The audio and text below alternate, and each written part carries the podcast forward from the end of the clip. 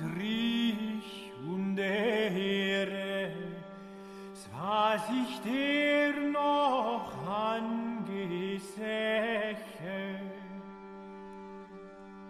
So bist du ihr aller Ehre, was ist Wundes hier geschehen? Dass ein Magd ein Kind gebar, ihre über aller Engel schar. Was das nicht ein Wunder gab.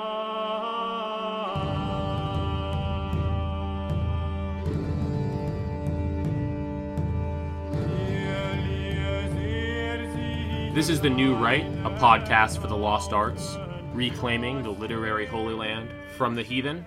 This is Matt Pegas. And this is Dan Baltic. And we're here today with T R Hudson, um, who, you know, th- this is New Right podcast, and T R Hudson is a new writer, or at least new to our sphere. He uh, kind of broke through back in August of twenty twenty-one. And, and by the way, T R, you can correct me. I don't know if you may have had a previous... writing any previous writing before that, but I, I you know we first sort of came across you, well, n- not quite in August twenty twenty-one, but I know that your your first major story was your John Henry story uh, in August of last year, which Zero H P Lovecraft retweeted, uh, and my understanding is that's kind of how you uh, first got your name out there, uh, and then since then you've been um, continuing to publish stories on your Substack. Uh, and perhaps most importantly, and one of the major things we're going to discuss today, is that you published your first novel, Automaton, um, in you know January of this year, last month, uh, which uh, came out on Amazon um, and has gotten very, very good reviews, uh, more more support from the likes of Zero H P and Lomez, um, and you seem to be uh, you know gaining more and more followers, which is fantastic. Um, but Yeah, no, I, I've read um, I read Automaton. We read Automaton in advance of the show, and I, I also dug through your Substack. A lot of great work. Uh, but T R, welcome to the show. Thanks for having me, guys. Sure, T R. Uh, thank you for having me, guys. I uh, really appreciate that. Uh, yeah. Yeah, so no, John Henry was my first story. I published that in August of twenty twenty-one. Uh, just kind of on a whim. I'd written it a while back and had it sitting on my hard drive. Um, Zero H P Lovecraft had done a podcast with Aaron Mac- uh, McIntyre. Mm-hmm. Uh, he's gonna he's gonna be mad that I butchered his name. I think uh, that's right. Yeah, yeah Aaron McIntyre. Uh, they did a podcast together, and Zero was just you know he seemed like a guy. He seemed like some dude. Uh, I'd never heard of him before, but he was talking about fiction and writing and how to write non-cringy right-wing fiction, and I thought I could do that. And then I just I D M'd him one day on Twitter. I created a Twitter, D M'd him. I told him I'd read some of his work, which was true, and that I liked it. We talked about Borges because he'd mentioned that Borges was a big inspiration for him. Uh, I personally uh, can't can't understand Borges. I've read a few a few pieces, but he's very dense. Um, But there were there were a couple pieces like um, Three Lives of Judas uh, is yeah. Borges has some great stuff. Yeah, and Borges... another writer of the right, of course. Yep, yep, and he's an interesting one, yeah. And I, you know, I talked to Zero a couple times, asked him some, for some pointers on writing, and then one day I was like, "Hey, I got this story. I'm gonna publish it. You mind giving it a read?" And he was very gracious. He read it. He gave me some notes actually. He said that he really enjoyed it and that he wanted to, you know, uh, put it out there for people to see. Uh, he's been a very good friend uh, since I since I joined Twitter. And yeah, no, it, it's funny. He said that, that B A P would do the same things when, when B A P had his uh, account, that he would, you know, try and boost other people up. So he was trying to kind of pay it forward in that regard. And I've tried oh, to yeah. do that myself, though in obviously a much smaller way. For sure. No, it's it's a good way to be, and obviously, you know, Dan and I don't have huge accounts either at this point, but, you know, a big part of what we're trying to do here is, like, boost boost anyone to the degree that we can, and yeah, I do think there's a really good currency. I shouldn't say currency, because that sounds mechanical and fake and gay, but, like, there's a, there's a good, uh, like, system of people, with specifically within that, like, B A P, Zero H P, for lack of a better term, Frog Twitter sphere, where... um yeah, you know, people people are all about sort of boosting other people.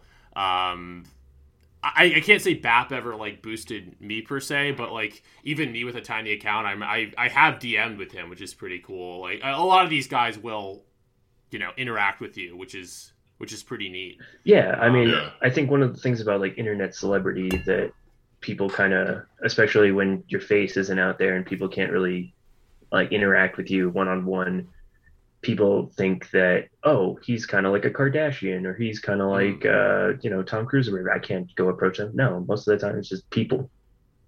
Yeah, exactly. And B A P would just follow people who, you know, he liked. And, like, my old nuked Twitter account, um, yeah, B A P just followed me one day.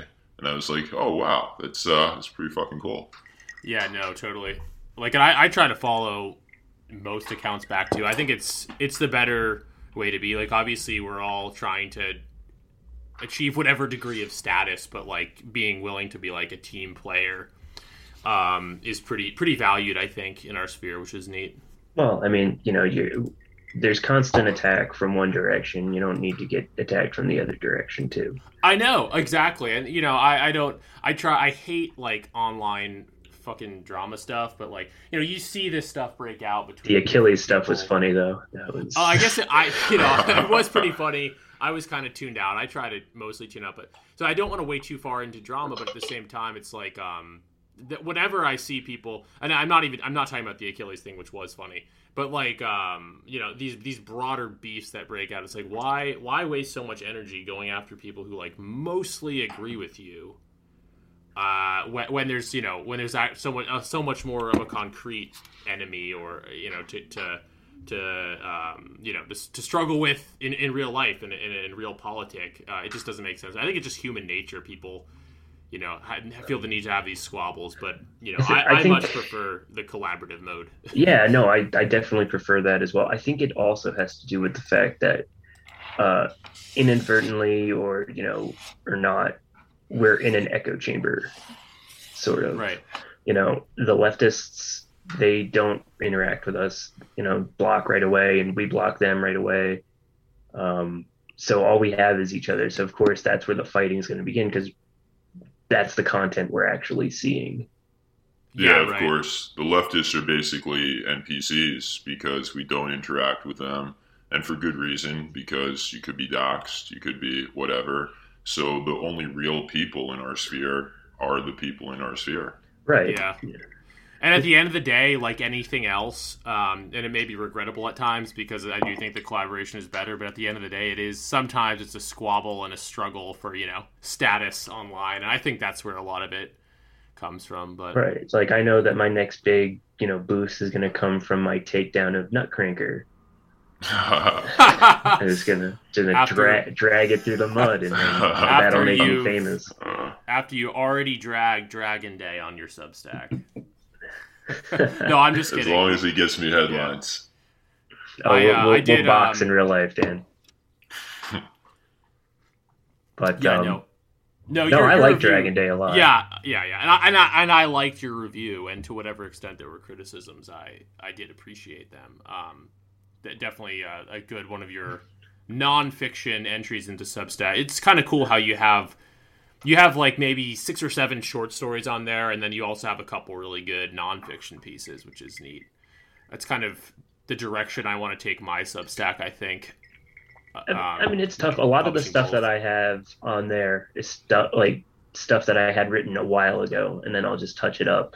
Um, yeah. I've, I've been writing for a few years now, and I just never I figured as much. There. Yeah, yeah. No, you don't seem like a beginner writer, even if you're kind of first coming into to like our sphere now. Like, obviously, there's kind of a polished craft there, which I guess um, I can pose it as a question. Um, if you want to talk talk about a little bit about, um, uh, you know, how, have you? Are you someone who's had literary aspirations your whole life? Kind of what's your what's your journey there of like wanting to be a writer, and what are some like formative literary influences, and you know how did this how did you as a writer come to be? I am very late to this game. Uh, it is a very recent love and obsession, and I think it I think it has become an obsession at this point. Mm. Uh, I. I watched a lot of T V growing up, didn't read much, um, but I always enjoyed stories. Uh, people told me, oh, you're good at telling stories. Like I could tell like a long Norm MacDonald joke um, and, you know, it'd be engaging and I wouldn't fuck it up. and, yeah. um, but, but yeah, uh, I went to college. I started actually reading. I took a couple of writing classes, a few English classes, and I was like, oh, okay, so this is, it's not just Harry Potter and the, the Sorcerer's Stone or whatever. Like there's actual substance to be found. And because, I mean, I'd read nonfiction stuff. Like I have a, a bookshelf full of just, you know, everything from World War Two to philosophy to just mm-hmm. uh, Pat Buchanan, B A P, and and everything in between. Um, so I was like, oh, fiction's kind of pointless, whatever. That's, eh. And I fell in love with it in a college class, and I just wanted to add to it. I fell in love with the Western canon specifically. Yeah.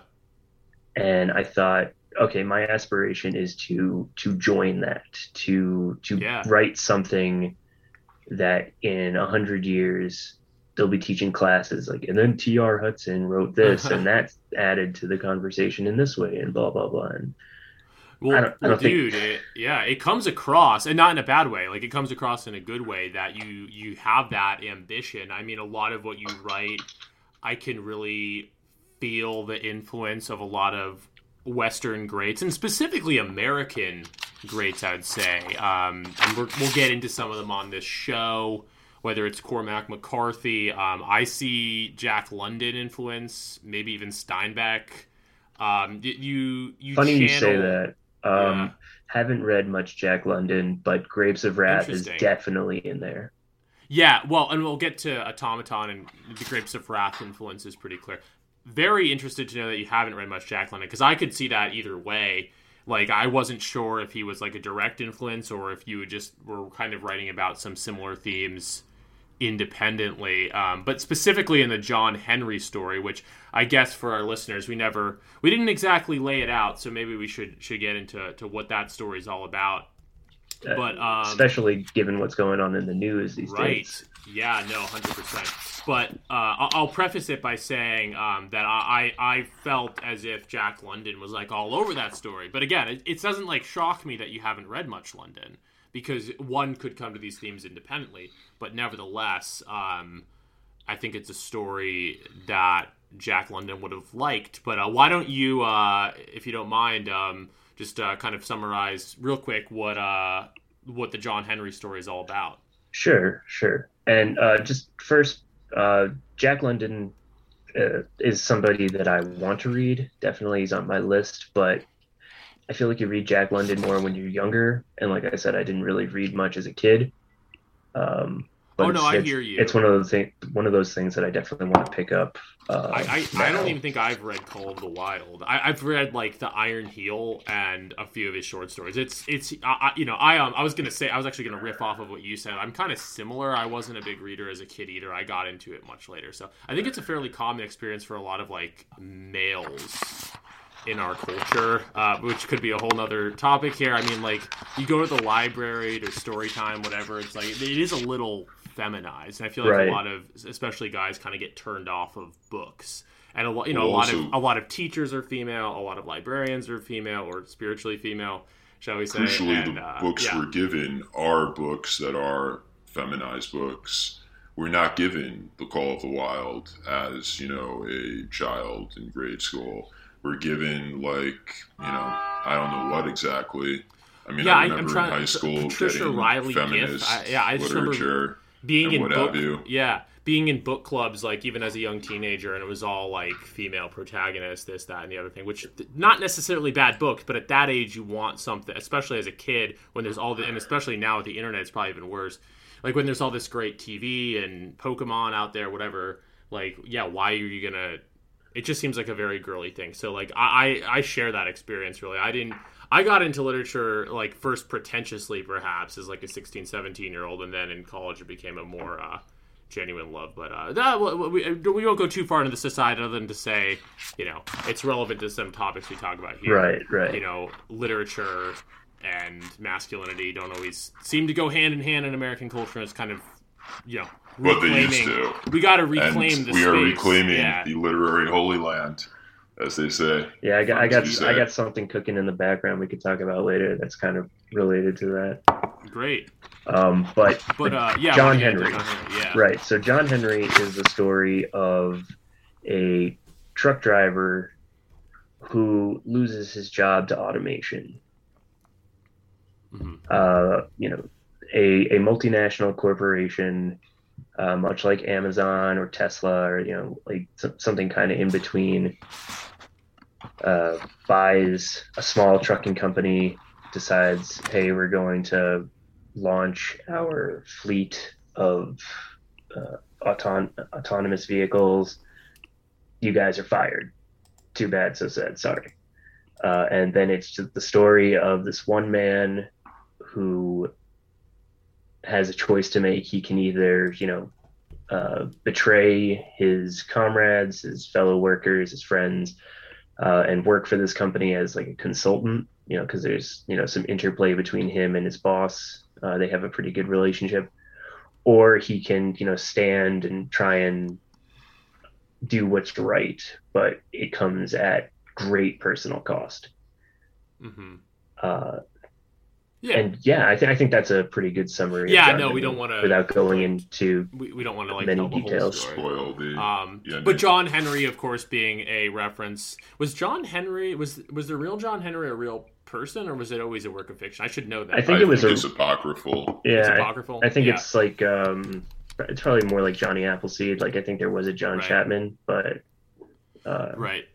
But of course, the story there is, you know, at the advent of whatever track laying technology, you know, John Henry was apocryphally set in a race against, you know, a, an automated track layer as a builder of railroads, and you know, it comes down to a race, and I believe in the story John Henry ended up winning but then dying of exhaustion, or perhaps there's yep, different versions yep. of the story. He drove so hard that he broke his heart and he laid down his hammer and he died.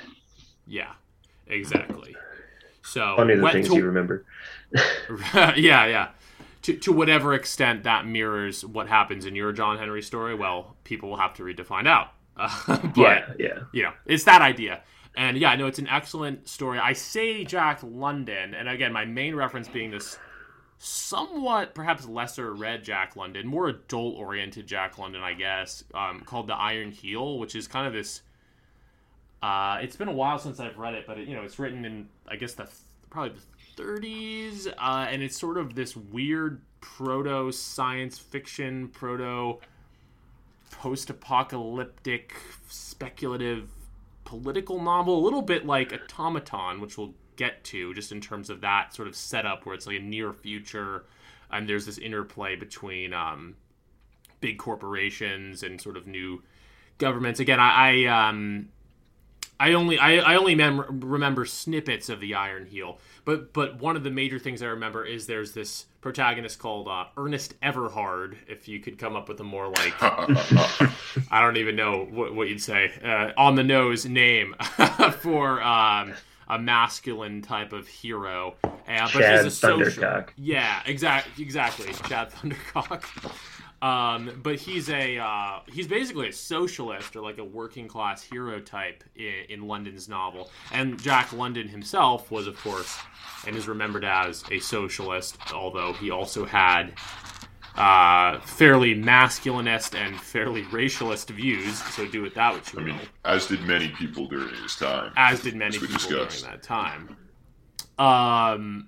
But everyone was red-pilled in the thirties. Exactly. Um, there wasn't this whole like social social dimension of leftism yet, um, and rather the focus was on economics. So, so London in, in The Iron Heel and elsewhere, and perhaps in his own life, sort of uh, embodied or, or and wrote about these very masculine working class type heroes. And I do think that, I believe his name is Gregory something in, in your John Henry story, um, that he's that kind of hero. You know, he, he stands up for the working man against the mega corporation, but is also, but he's not like Antifa. He's not like a bug man. He's the opposite. He's very, you know, he's very masculine. And well, I don't know, maybe, maybe not very masculine in the case of, of your protagonist, but at least, you know, he, he's a guy. He's a man. He's a he's a blue collar guy, and um, I, I see that as a kind of Jack London type of of hero, and it's it's interesting um, because. Uh, Basic. Uh, I'm kind of stumbling on my train of thought here, but let me collect my words. Um,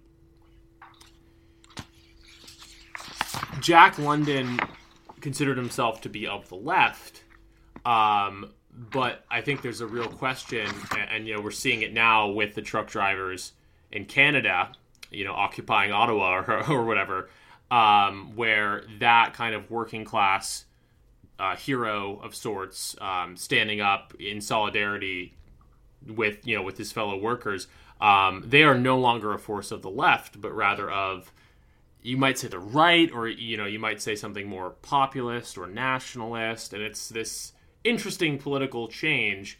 Uh, and Dan and I were kind of talking before the show, like, yeah, when, when London was writing The Iron Heel and other, his other work, there wasn't this whole kind of social dimension of what leftism has become. So maybe it made sense. Like, this is the, the you know, if you're going to stand against the corrosive powers of big capital and mega corporations, you know, you're going to be of the left. But I really think that that has now totally changed, and it's the, you know, the more national populist side. Um, so I feel like I'm kind of meandering here, but um, I didn't know if you had any thoughts on that. Right. T R. Right. Um, let me let yeah. me be Tim Pool for a second and say that it's complicated.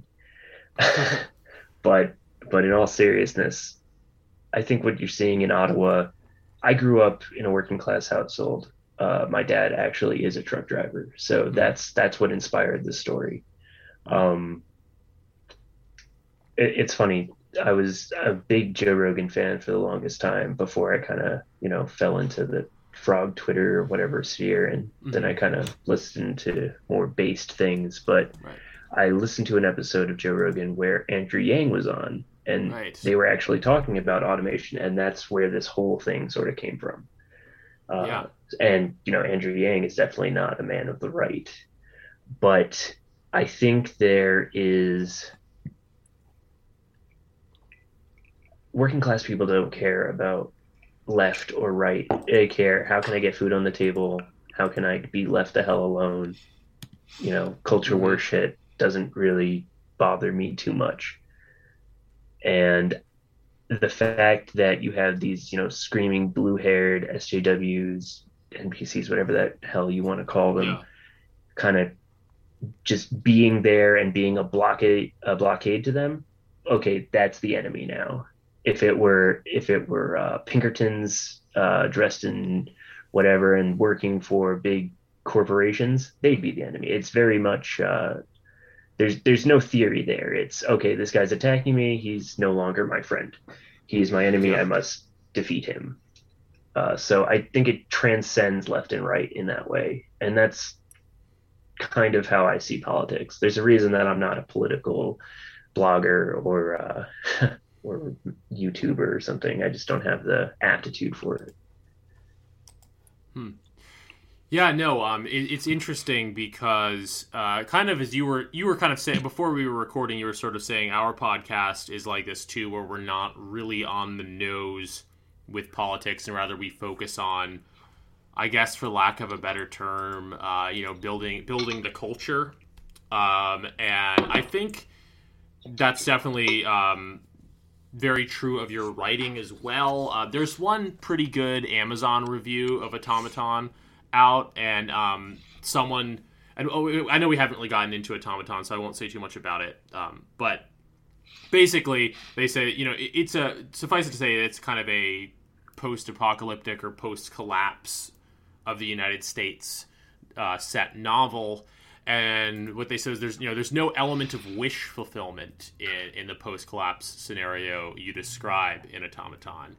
Um, it's uh, it's not like the Turner Diaries or something where it's like all this is going to happen and then like there's going to be a, a race war and blah blah blah blah blah. Not nothing like that at all. Rather, it's this kind of very bleak, somewhat McCarthyian, we might say, look at um, at what a post-collapse scenario might look like. It's devoid of the uh, of really overt ideology. Uh, and the same goes. The same goes for John Henry, uh, and the same goes for, for the other stuff of yours I've read on your Substack. You're you're kind of first and foremost focused on these very human issues, um, and, and first and foremost focused on them and exploring them and exploring how people respond to conditions they find themselves in. And yeah, I think you're of the right, and I think you're. Uh, you know, somewhat, somewhat traditionalist. Somewhat, I mean, I won't, I won't put you in any box, but I do think you're of the right, and I think that if you read, you can see why you'd be of the right.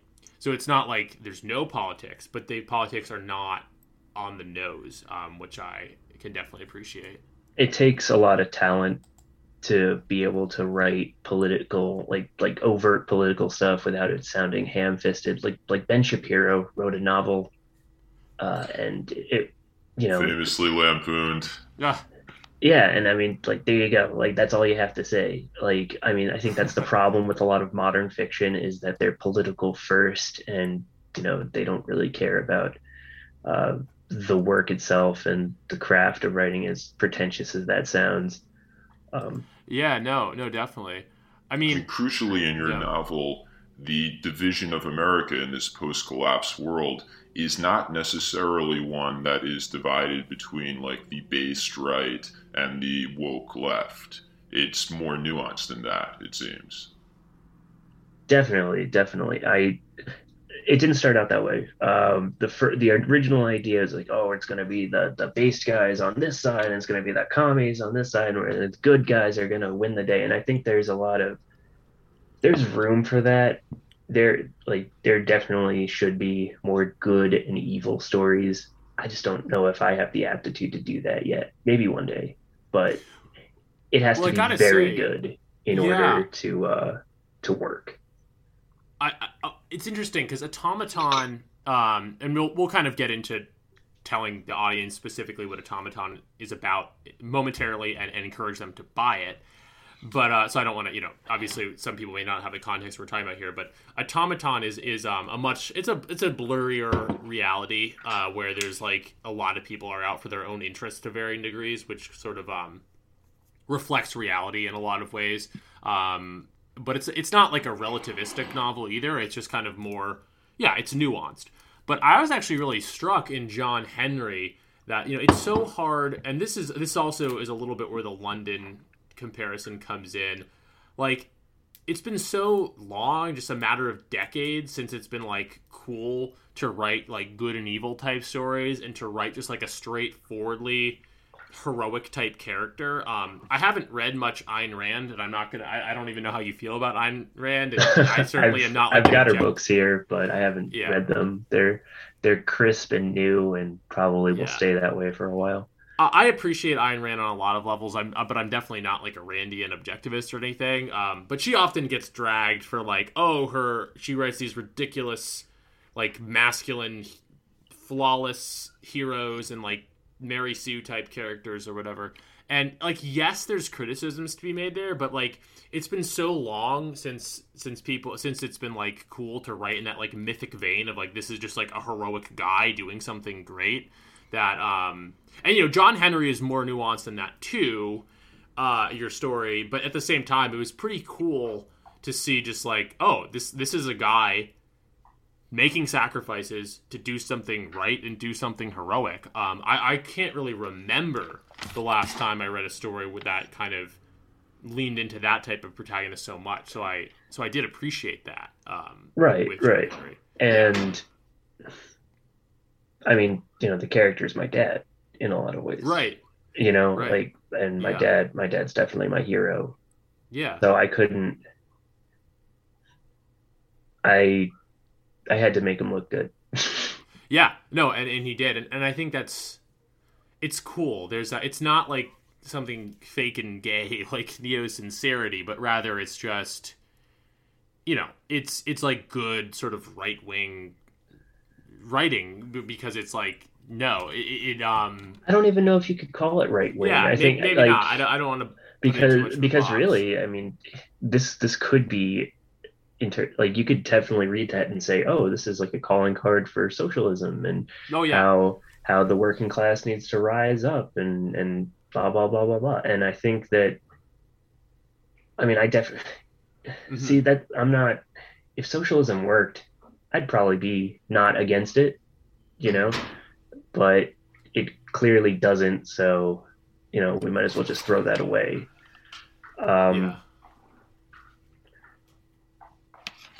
But yeah, I think I think it it says something that, um, you know, just a guy trying to do the right thing, uh, which would have, you know, one hundred years ago would have been, oh, okay, yeah, you're just you're just a guy doing the right thing. Now he's he's a hero and uh, he's uh, exalted yeah. over all the bugmen who just kind of go along to get along, you know. And I think that's that's why, you know, one hundred years ago, the Canadian truckers would have been treated like people at a mining town, and they would have just sent in the brute squad and, and that would have been taken yeah. care of. But now these soft, like wimpish powers are like, oh, you better not do that or you're not going to like it. You know, like, yeah. like no teeth behind the threats right. uh, kind of thing is going on. So of course people are going to be gravitated to somebody just saying, all right, stop the nonsense. We're not, we're yeah. not doing this anymore. And I, I think that's, and I, I'll, I've seen a lot of good responses to your John Henry story online. I think one of the reasons people found it so moving is because you were, the simplicity of that, the simplicity of just, this is a guy doing something, you know, doing the right thing. Um, it makes it moving because we're so used to, you know, the anti-hero and this and that, and, you know, maybe Automaton. And there's nothing wrong with the anti-hero. Certainly that's most of what I've written, most of what you've written, Dan, and even Automaton yeah. is a little bit more of an anti-hero. Mm-hmm, type. Definitely. But, but in John Henry, um, you captured something uh, a very uh, something very nice and simple about just a man doing the right thing. And um, you bring up some interesting themes here, too, in terms of, like, uh, you know, old, old left versus new left and, like... Um, you know, the way that that power used to be inflicted versus the way it is now. Now it's, and I think this is kind of a view that you may share with our friend B A P uh, in terms of, you know, the way power now being inflicted by kind of these nerds behind computer screens. Um, oh, definitely. Being like a further level of degeneracy. I mean, look, I, I don't support like old school capitalists coming down hard on unions, but it, like, at least there was like... a straightforwardness to that. Uh, but now, yeah, we live in a world where everything is kind of inflicted behind the screen by these people who are, like, physically weak and grotesque, but, like, able to manipulate information, essentially, in order to, um, you know, keep themselves safe and inflict their uh, sort of bugman will, not to be too on the nose. Uh, but I wanted to highlight another really interesting place you write about this uh, is your nonfiction piece. And I think it was in, um, what's that magazine called? Man's, Man's World. World. Yeah, Man's yeah. World. That was issue five. So the, the most World. recent one. Uh, that's uh, that's put out by Raig Nationalist at Baby Green. Oh, gotcha. Okay, yeah, yeah, so he's he's he's incredible, actually. Yeah. He, like, there's just, he's a very talented guy. Very, very gracious person as well. Yeah, I need to read more of his stuff, but... But your your piece, what's it called? Uh, but ba- basically, it's about two baseball movies you love and two baseball movies you hate, right? Right. right. Well, it's called right, uh, yeah. Manhood, Baseball, and the Nerds Who Ruined Both. You wanna you wanna just give like the elevator pitch for this piece real quick, because I, yeah, I I thought sure. it was fantastic. Yeah. So so my favorite movie uh, is Field of Dreams, mm-hmm. uh, with Kevin Costner, based on the book by uh, W P Kinsella. And then another really great baseball movie, also based on a book that I love, is The Natural with uh, Robert Redford. And these two books are about way more than just playing baseball. Uh, The Natural is an Arthurian legend in in America. You know, he has his Excalibur. He's got like the, his Knights of the Round Table. He's touched by God. Uh, to to play ball and to bring goodness and light into the world, if to not be hyperbolic, but but but seriously. And what I appreciate about the movie is it takes that very seriously, and it handles it with with extreme care. Uh, Field of Dreams is about a man who had a poor relationship with his father, who wanted to be nothing like his father, and ends up building a baseball field because he thinks that that's what his late father would have wanted, kind of. Um, so it's about fathers, and they're both about fathers and sons. They're both about baseball. They're both about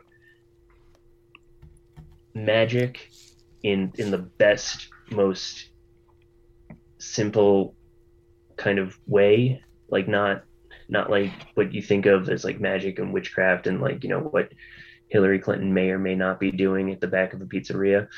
Uh, but, yeah. you know, just like, they just, you don't make movies like that anymore. The cynicism yeah. has really, uh, has really sunk its claws in. Right. And I well, think kind of, that's kind where... of a little bit, not to cut you off, but a little bit like right. what I was saying about your John Henry story. It, there's no cynicism in it. I think that's probably the T L D R of what I was trying to say, is there's no cynicism. In your I think there's a little story. Cynicism at the end, but... Okay, uh... there's a lot of cynicism at the end.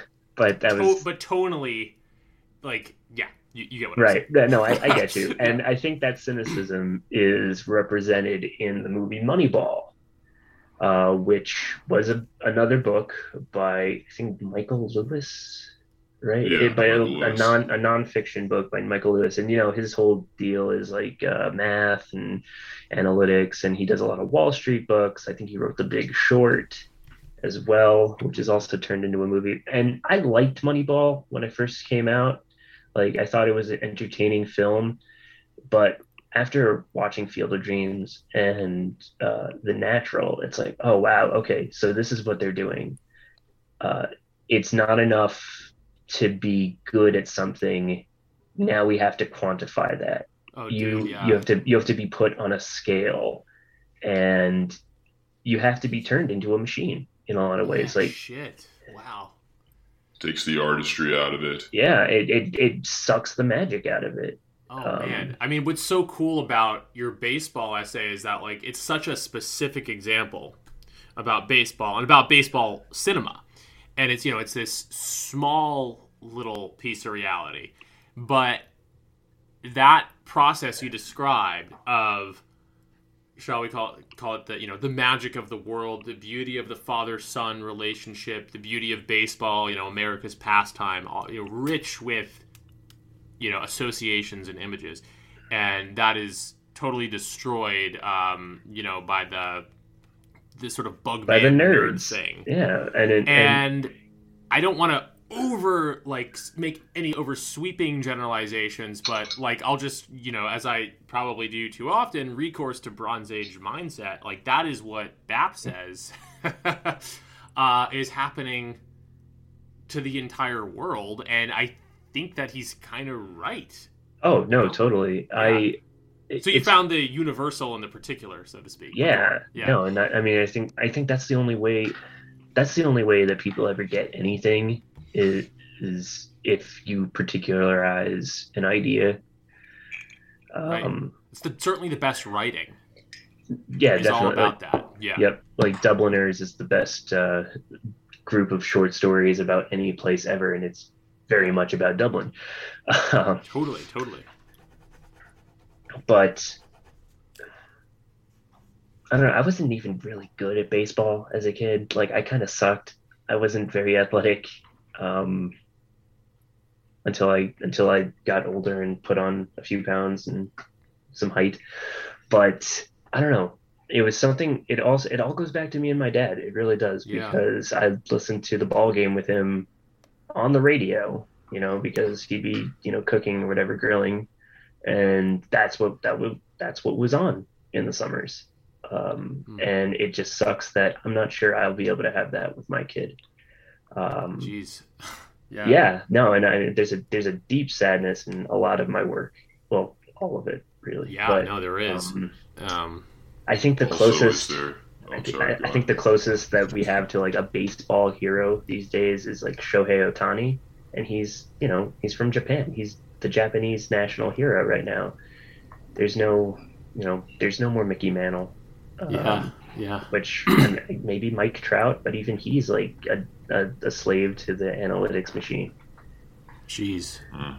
No, man. Uh, wow. No, that's like de- definitely, definitely gets to the heart of things. You know, it's just like uh, you know, you see that meme. Like I, I was reminded what you just said. Like the the whole like meme of it's like a cartoon boomer, and it's like I just want to grill. You know, but it's like there's really something to that, and there's something to the declining quality of life for the middle class and the lower middle class and the working class um, that I think gets to the very heart uh, of what motivates, you know, the broader political movement that, as we just talked about, like, we're not really trying to talk about polit- politics directly here, but nevertheless, like, you know, we're tied into that, you know, the Trumpian moment, um, that kind of sadness of that lost lost past um, and perhaps, perhaps lost future uh, is, I think, really what what motivates a lot of this. And I think your work highlights it in a really visceral way where it's not really political. It's about these small things, uh, you know, that we've lost. And, and you're writing frequently, both, both I guess, both in the nonfiction and fiction, because definitely in that baseball essay and definitely in John Henry, Um, and absolutely an automaton, which I think we can now turn toward talking about more squarely. Uh, a lot of the um, moments you have some, uh, some a lot of your writing uh, fiction is is pretty hard boiled, shall we say? Like it's about you know, automaton is about uh, someone who's in the military essentially, at least at the beginning. Um, so it, it you know ties into it's it's you know it's it's masculine and it has to do with fighting and you know struggle. But there is some absolutely arresting uh, moments of emotional resonance that describe like the just uh, d- deep, deep sadness of loss. Um, so that's not really a question; it's more of an observation. Right, right. Uh, I mean, I, it's I something I appreciate. In writing. Um, What's that? Yeah, I could probably, yeah. I could probably add something to that. So, I married a wonderful woman who is quite patient with me, and the main character of Automaton, Michael Connor, is, is very much me in in several different ways, one of which I am very good at stonewalling and just turning off my emotions. And that is that's super difficult for her as somebody who wants to just, you know, connect with me on like a human level. And sometimes I'm just like, no, I can't do it. Like, it's just too much. And I just shut off. Um, And, you know, part of the inspiration for the book was, okay, what does that guy's lo- life look like in hell? Hmm. Does he does he thrive in hell because he doesn't have to feel that pain? Or is he just kind of waiting for it all to be over because it's just so much of the same every single day? Uh, and and that that's that's part of where the book comes from. Uh, yeah. It was originally a much longer work. Uh, John Henry was originally uh, one piece of a much, much larger work. It was going to have four different P O Vs. It was oh, wow. going to span over twenty years. And the best writing advice I'd ever gotten was start small. So you want to write a, this Tolstoyan epic? Well, you know, let's start with a short story about one person in one time and place. Um, and I think and I ended up breaking up the, the the massive story into a, a bunch of different little things. Yeah, because I did notice the tie-in between Automaton and John Henry being the reference to the corporation Deluge. Um, so I, I kind of got the sense they may be in the same universe.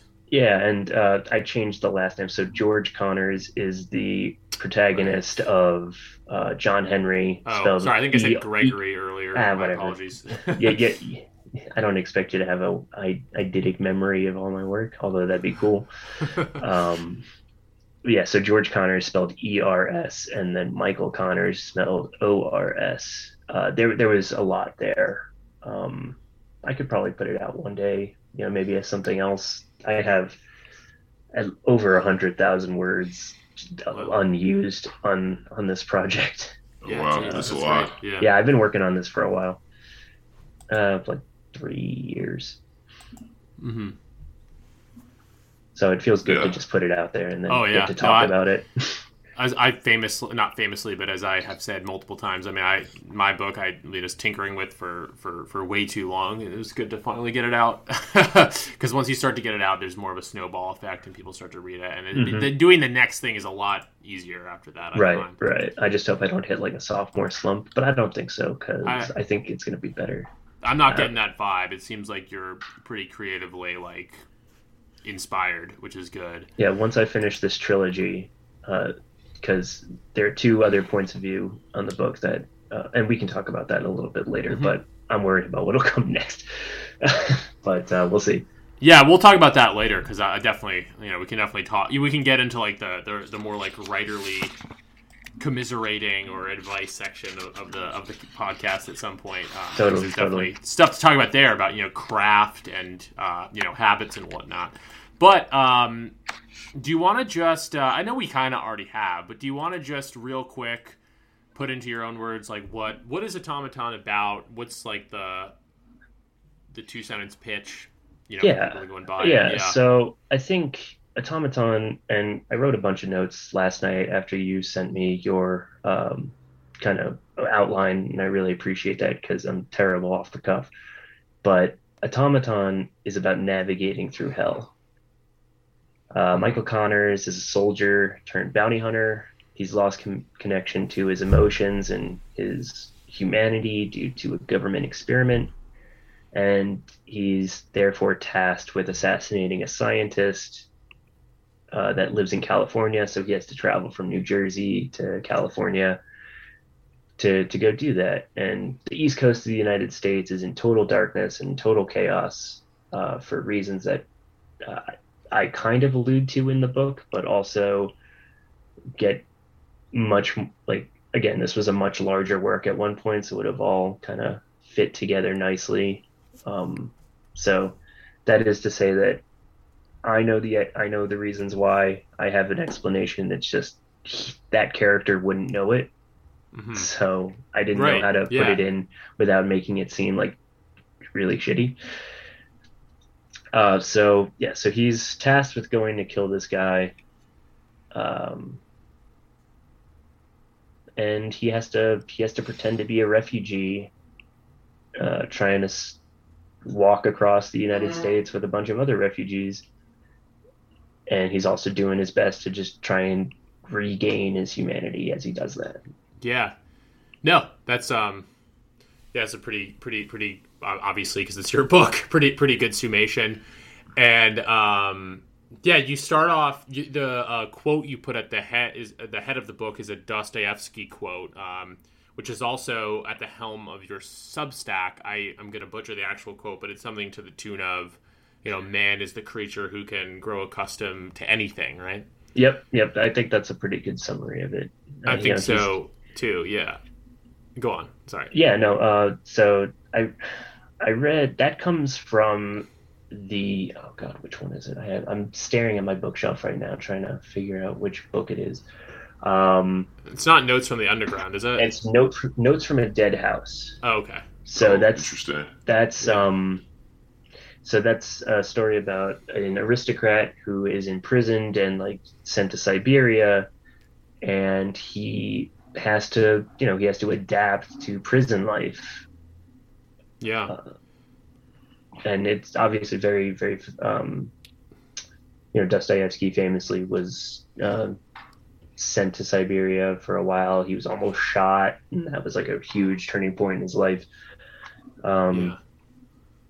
So, yeah, I've always really resonated with that quote, and I thought that it really, it was a good summary of what I'm trying to write about.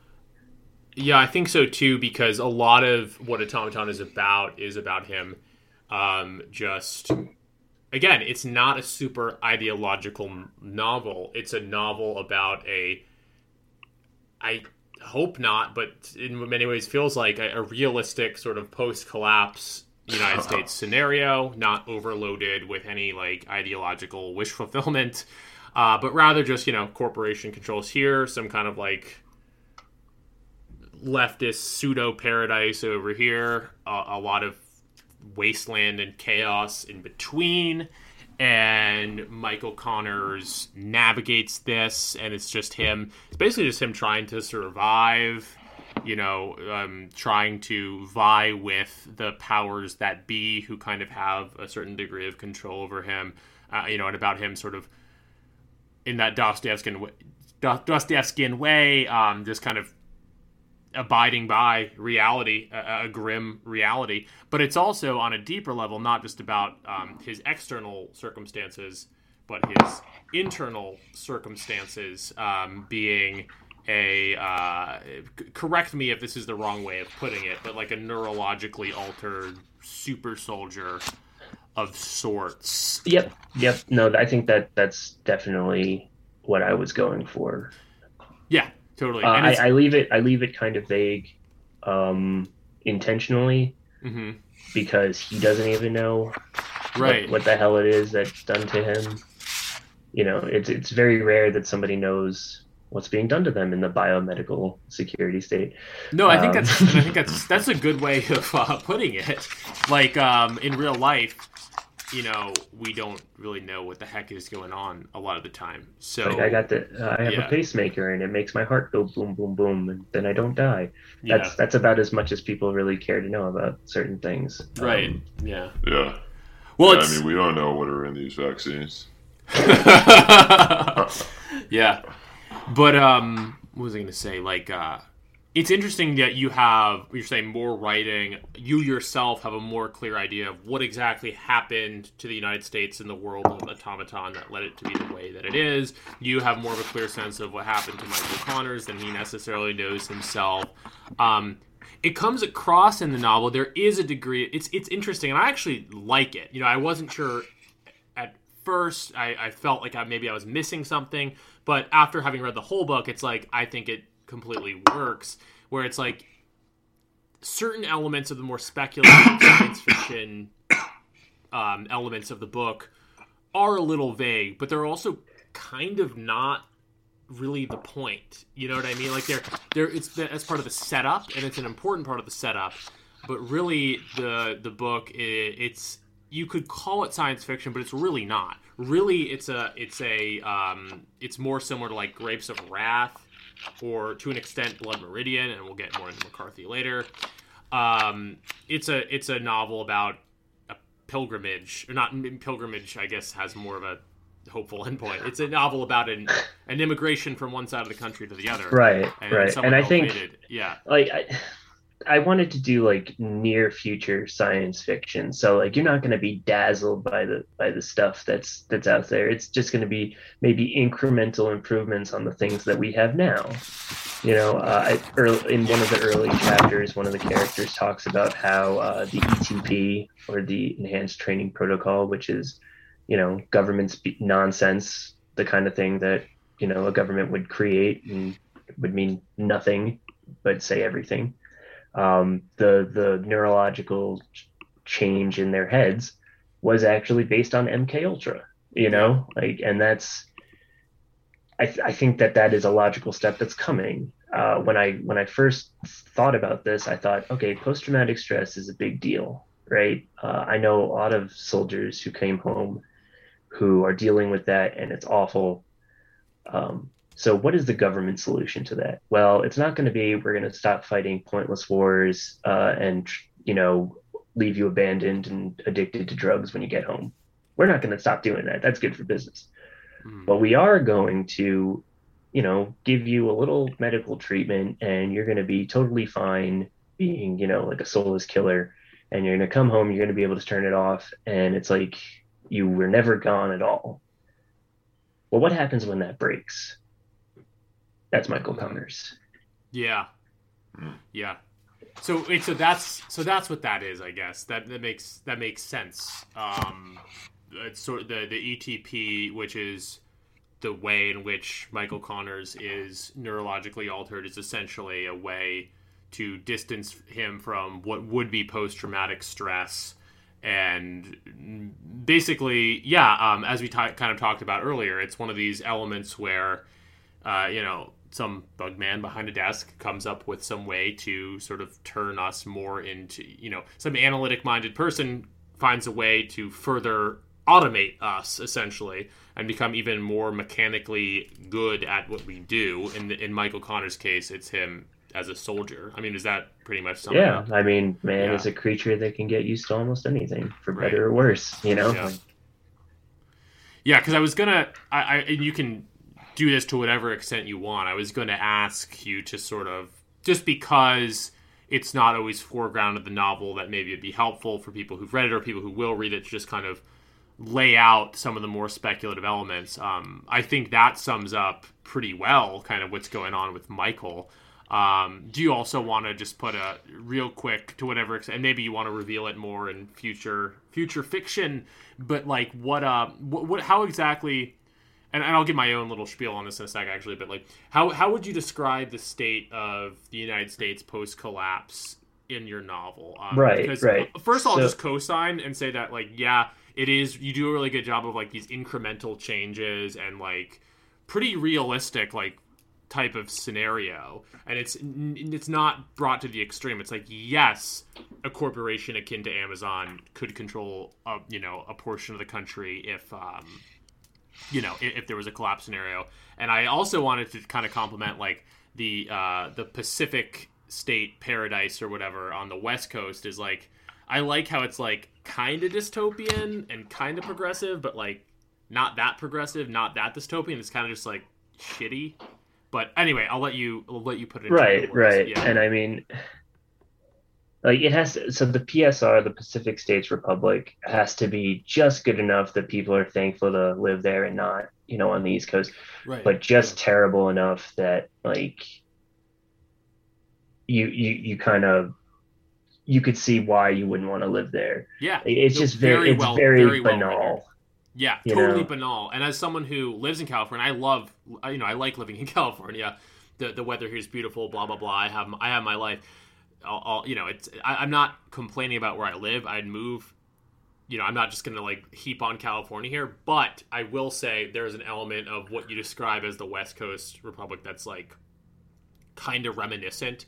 Like, no, I don't think I'm going to get sent to a gulag, but like there is this kind of underlying, vaguely totalitarian, Kamala Harris branded leftism that's just like in the air that you just kind of have to live with. Right, yeah. And it's not even, yeah. it's not really a gulag, yeah, or th- they at least don't describe it as a gulag. It's more, oh, this is for your own good. We have so many homeless people. Let's get them to work. Let's get them, uh, you know, let's let's help them by, you know, picking our food for us. You know, it's, it's like very much this, um, there's a lot of justification that goes into the decisions that are made there. And it comes from like this care and safetyism that we see today. Very, very accurate to kind of not just California, but just kind of what the whole like, um, I guess like mainstream branch of, I don't know, the Democratic Party or the left, especially like with COVID, like what they're all about is like the, it's like soft, very soft power. And right. Very I mean, soft we have to protect grandma, you know? Right. But nevertheless, kind of all encompassing, like soft, but still pretty intense. Um, You capture that really well. I remember the line, it's toward the end of the novel because that's when they actually get to California, but, um, you know, like, everyone knows everything about everyone in, in the West Coast Republic. Like, you can find anything, up to including, like, what kind of porn people watch. Just, like, I guess by, what, Googling them? It, it, it rang true, this kind of soft totalitarianism that I think, you know, with... with I don't, I don't. I don't want to get into COVID of it all, whatever. But like, yeah, well, there, I mean, there's that like element. I, I lifted that definitely from uh, Brave New World. So like, yeah, like that everyone for everyone kind of thing. Yeah, there is. There is an element uh, uh, like the, the kind of cult of, of health and safety that would seem to want that. It. It also. I. You know. I. I can't. I'm not going to speak on something I don't know much about. But I also feel like like in China, there's like. An element of that, and I, I think it's a realistic fear for the way things could be going. Well, Less so, so than like us all getting sent to work camps. Like right. that seems to be the real. So threat. so I think, and you know, I, I didn't I didn't know how we I didn't I don't know how we got here, but that makes me think. Okay, how do we replace God? Because people used to act in a moral way. Like, you know, the cynical take is people will act in a moral way if they think that they're going to go to hell for all the sins they commit. Well, we've killed God, so how are we right. going to make sure that people follow our soft power oh, we'll just, you know, kind of nudge them along and take away everything if they don't agree. It's it's the it's the secular atheist religion. Yeah, no, completely. Um, and it's definitely operative within, again, w- within whatever you want to call it, the modern mainstream face of the left. Uh, it definitely is all about inflicting this sort of thing. But, but at the, um, but at the same going... time, you know, it's better than hell. You know, it's better than starving right. to death. You know, so yeah, it's better. Like, in the case of Automaton, you yeah, know, better yeah. than what's going on on the East Coast or like in between. Yeah. You know, it's, it's, well, and you know, for some, it wouldn't be better. Um, like guys like Donahue, which I know that we want to, we want to talk about him, mm-hmm. but it, it's really funny. There was, I was going to have a chapter uh, with like a B A P type figure, and he'd be, you know, like a horseman on the prairie, just kind of like enjoying life away from technology. But I just couldn't, I, it, it, it felt too ham-fisted and felt yeah. like I wouldn't be able to capture it. Right. But I did want to have like a counterbalance of like, no, like you can make a life out here in, in the, the quote unquote wasteland and be happy. But I just, I don't know. I'd rather, I'd rather write like something like, well, that isn't super hopeful than something super hopeful that is shitty. Mm-hmm. Well, I mean, nevertheless, even if that character is not in there, it's definitely, um, especially towards like the middle of the novel, uh, one starts to think about those kinds of themes, like the uh, the freedom of the uh, of the wasteland, or the freedom of the wh- what's the word I'm looking for? The open horizon, um, the freedom of the frontier is the word I'm looking for.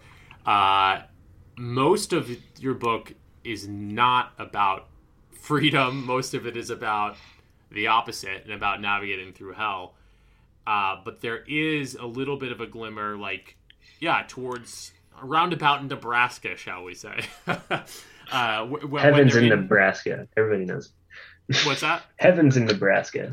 Yeah, I mean, not exactly heaven, because a lot of bad stuff happens in your novel within that sort of middle of the map moment, but also because the West Coast is so bad in its own way, and because the East Coast is so bad in its own way, that is the moment that feels the most rife with freedom, the most sort of pregnant with possibility. If you're going to have that Bapian character, I imagine you'd put him somewhere yep, around he would there. Have, he would have been around yeah. there. Uh, I just, I, I couldn't make it work. And yeah, I think it would have been a little bit of a um, digression. Not that digressions are bad, but but I but even without the character, I think that spirit is captured. Maybe it's just one monologue from um, from the character of Donahue.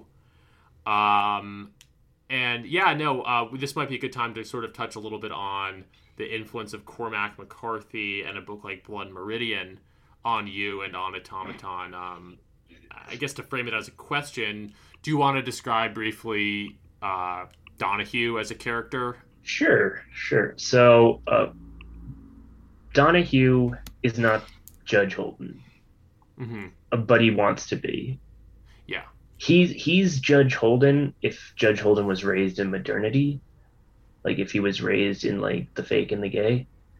Yeah. Um, oh, that yeah, that comes across. He's too. he's yeah. the he's the culmination of our excesses, and you know, in a just and functioning society, you know, he would have been contended with a long time ago with, by like, you know, a strong group of men who would like either, you know, send him out to pasture or, you know, set him right. You know, um, he's he's like cancer. He is human cancer, I think, in a lot of ways, um, because he's everything, you know, he has room to grow because everything around him is dead and hollow and just like weak, you know, so he has time to fester and just do whatever he wants. He's like, you know, the evil Ubermensch who can just go around and just flaunt society's values because he creates his own values, but but not not really, because he's just living the opposite of society's values. He's yeah. living, he's living. Many such cases, as they say. yeah, yeah. He's he's like a pure sensualist. So he's just doing whatever feels good to him. Damn the consequences, because he's not going to have to pay them. I think, you know, like, but you also can't blame him. You know, you, like yeah. you, you can't blame cancer. Cancer's attacking your body all the time.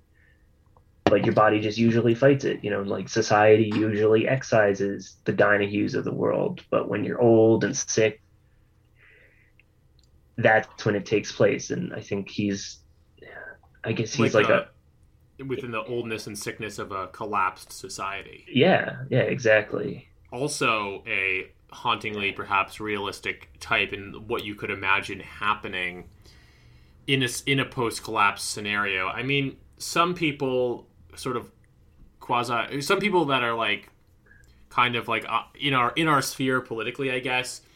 Uh, I'm thinking about Jack Donovan, who I like, so I'm not like putting him down or mm-hmm. anything, but like, you know, he'll talk about in so many words, because he's pretty good at kind of writing between the lines. But in so many words, he'll talk about like, you know, the the potential sort of virtues of a post-collapse scenario where you have these new gangs of sort of men forming. You know, the yeah. foundation of new things. Uh, I, and I read. B A P to an extent, too, you know, re-barbarism and, and even, like, me, I can, you know, see where that could be good, you know, basically oh, the foundation totally. Of something new. Raising the black flag, as it were. yeah. Yeah, the, the the new age of piracy that we hear about. Uh, but the reality of it would be... Exactly, well, I... oh, man. But, um, like, uh, the reality of it... In in some cases, a lot of people do, even if they have physical strength, as Donahue does, they don't really have that real creative fire to build anything worthwhile. And rather, they're just they're just monsters. They're not monsters who could then become virtuous in some way. They're just sort of lame, sensual. Yeah, no, well, I think crucially, you need a good society to, and you know, we, we discussed how Jordan Peterson popularized that quote that first you have to be able to be a monster, which maybe applies to Donahue in some respects, before you can be good. But in order to be good, you monsters have to live in a good society and have or that create group of men that yeah. T R mentioned. To set them straight. Totally. And totally. If there aren't a group of good men to set monsters straight, they just remain there's, monsters. There's that, that, that, thanks for bringing that up, Dan, that one Jordan Peterson, um, because, you know, uh, I I happen to like Jordan Peterson. I know you guys kind of like him too. Yeah. Um, I understand why people don't. Uh, I, I, I just take him for what he is. Uh, I take the good with the bad, definitely yeah, with him. Totally.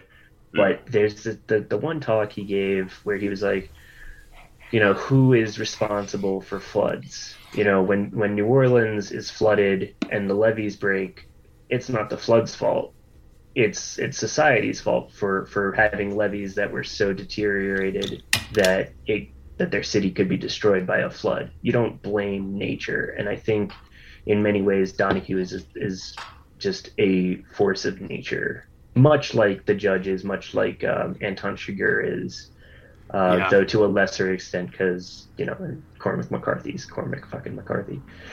that, but like that dichotomy is also really interesting. Like, to what extent is Donahue Judge Holden? To what extent is he not? Because um, Judge Holden, you know, one of the one of the great villains in American literature. You know, he embodies this spiritual. Evil. It's too simplistic to say he's like Satan. I mean, way too simplistic to say that, but like, you know, he, he has this spiritual depth of like representing war and sort of parodying, not parodying, but parroting, you know, s- becoming a mouthpiece for Nietzsche and Heraclitus, who is the father of all.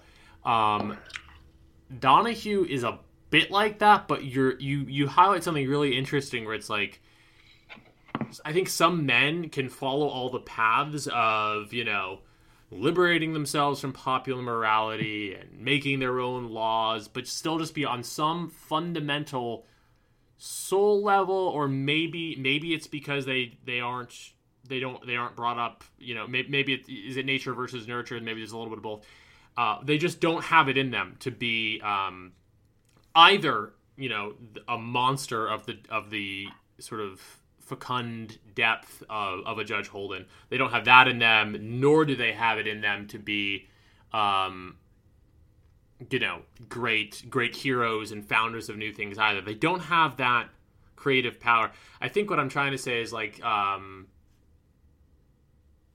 yeah, some people, uh, so, some people just don't have it in them, and it's like, or, or, or rather, that simply, simply like liberating, simply being on the frontier and liberating yourself from morality, simply being a pirate is not enough. It's not sufficient. Maybe it's necessary in terms of the foundation of new things and, and all this that we're, you know, this kind of Bapian vein of like re-barbarism and the foundation of like new, you know, civilization. Like may- maybe it is necessary that we break free of everything, but it's not sufficient.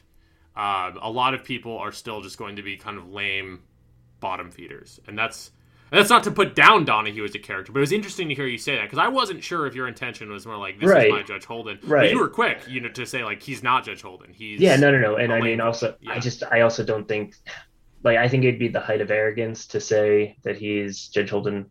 Um, so I also wanted to, you know, correct that, nip that right in the bud, because, um, you know, like, I have the most, the utmost respect for Cormac McCarthy and his writing, sure. and yeah. just, you know, I'm going to fanboy a little bit, but just to hear people make those comparisons, you know, is like, and more satisfying than the best meal I've ever had. Yeah. Um, I hear you. But one thing that I really thought was interesting with Donahue is, okay, let's make this evil monster type character. And then he's also, he also thinks the protagonist is his best friend. Yeah. What does that say about your protagonist? And like, what, what, what the hell does he do with that? And I think, at least I try to explore that uh, through Michael's point of view. Yeah, no, it's, it's interesting. Um, and, and yeah, kind of wh- where Donahue is similar and not similar to Judge Holden is interesting. In some ways, he, he's a lot, he's more Judge Holden. It's like, it's not even clear if he's actually a human in a way. Yeah. Whereas Donahue yeah. is very much a human. You know, Donahue, as there's he's maybe a psychopath, but also like, you know, you see these moments where he's like, oh, kind of buddy buddy with Michael, like it's a little it's a little different, and it's very interestingly explored, like, yeah, what does that say about Michael? Um but yeah, no, again, just the where he differs and where, where he's similar and where he's different from Judge Holden is interesting. And you sent us a um very, very good review or summary or gloss on Cormac McCarthy by a poster called Astral. Is that right? Yep. Yep. Um, uh, I think he's est- right now he's Estricos. Uh, he is, uh, if you read his Substack, he's just, he's fantastic in terms of his literary analysis. Um, yeah. You guys would actually, I suggest you reach out to him, because I know that you like, I think I'm uh, going to. David Foster yeah. Wallace, and he has a lot to say about him as well.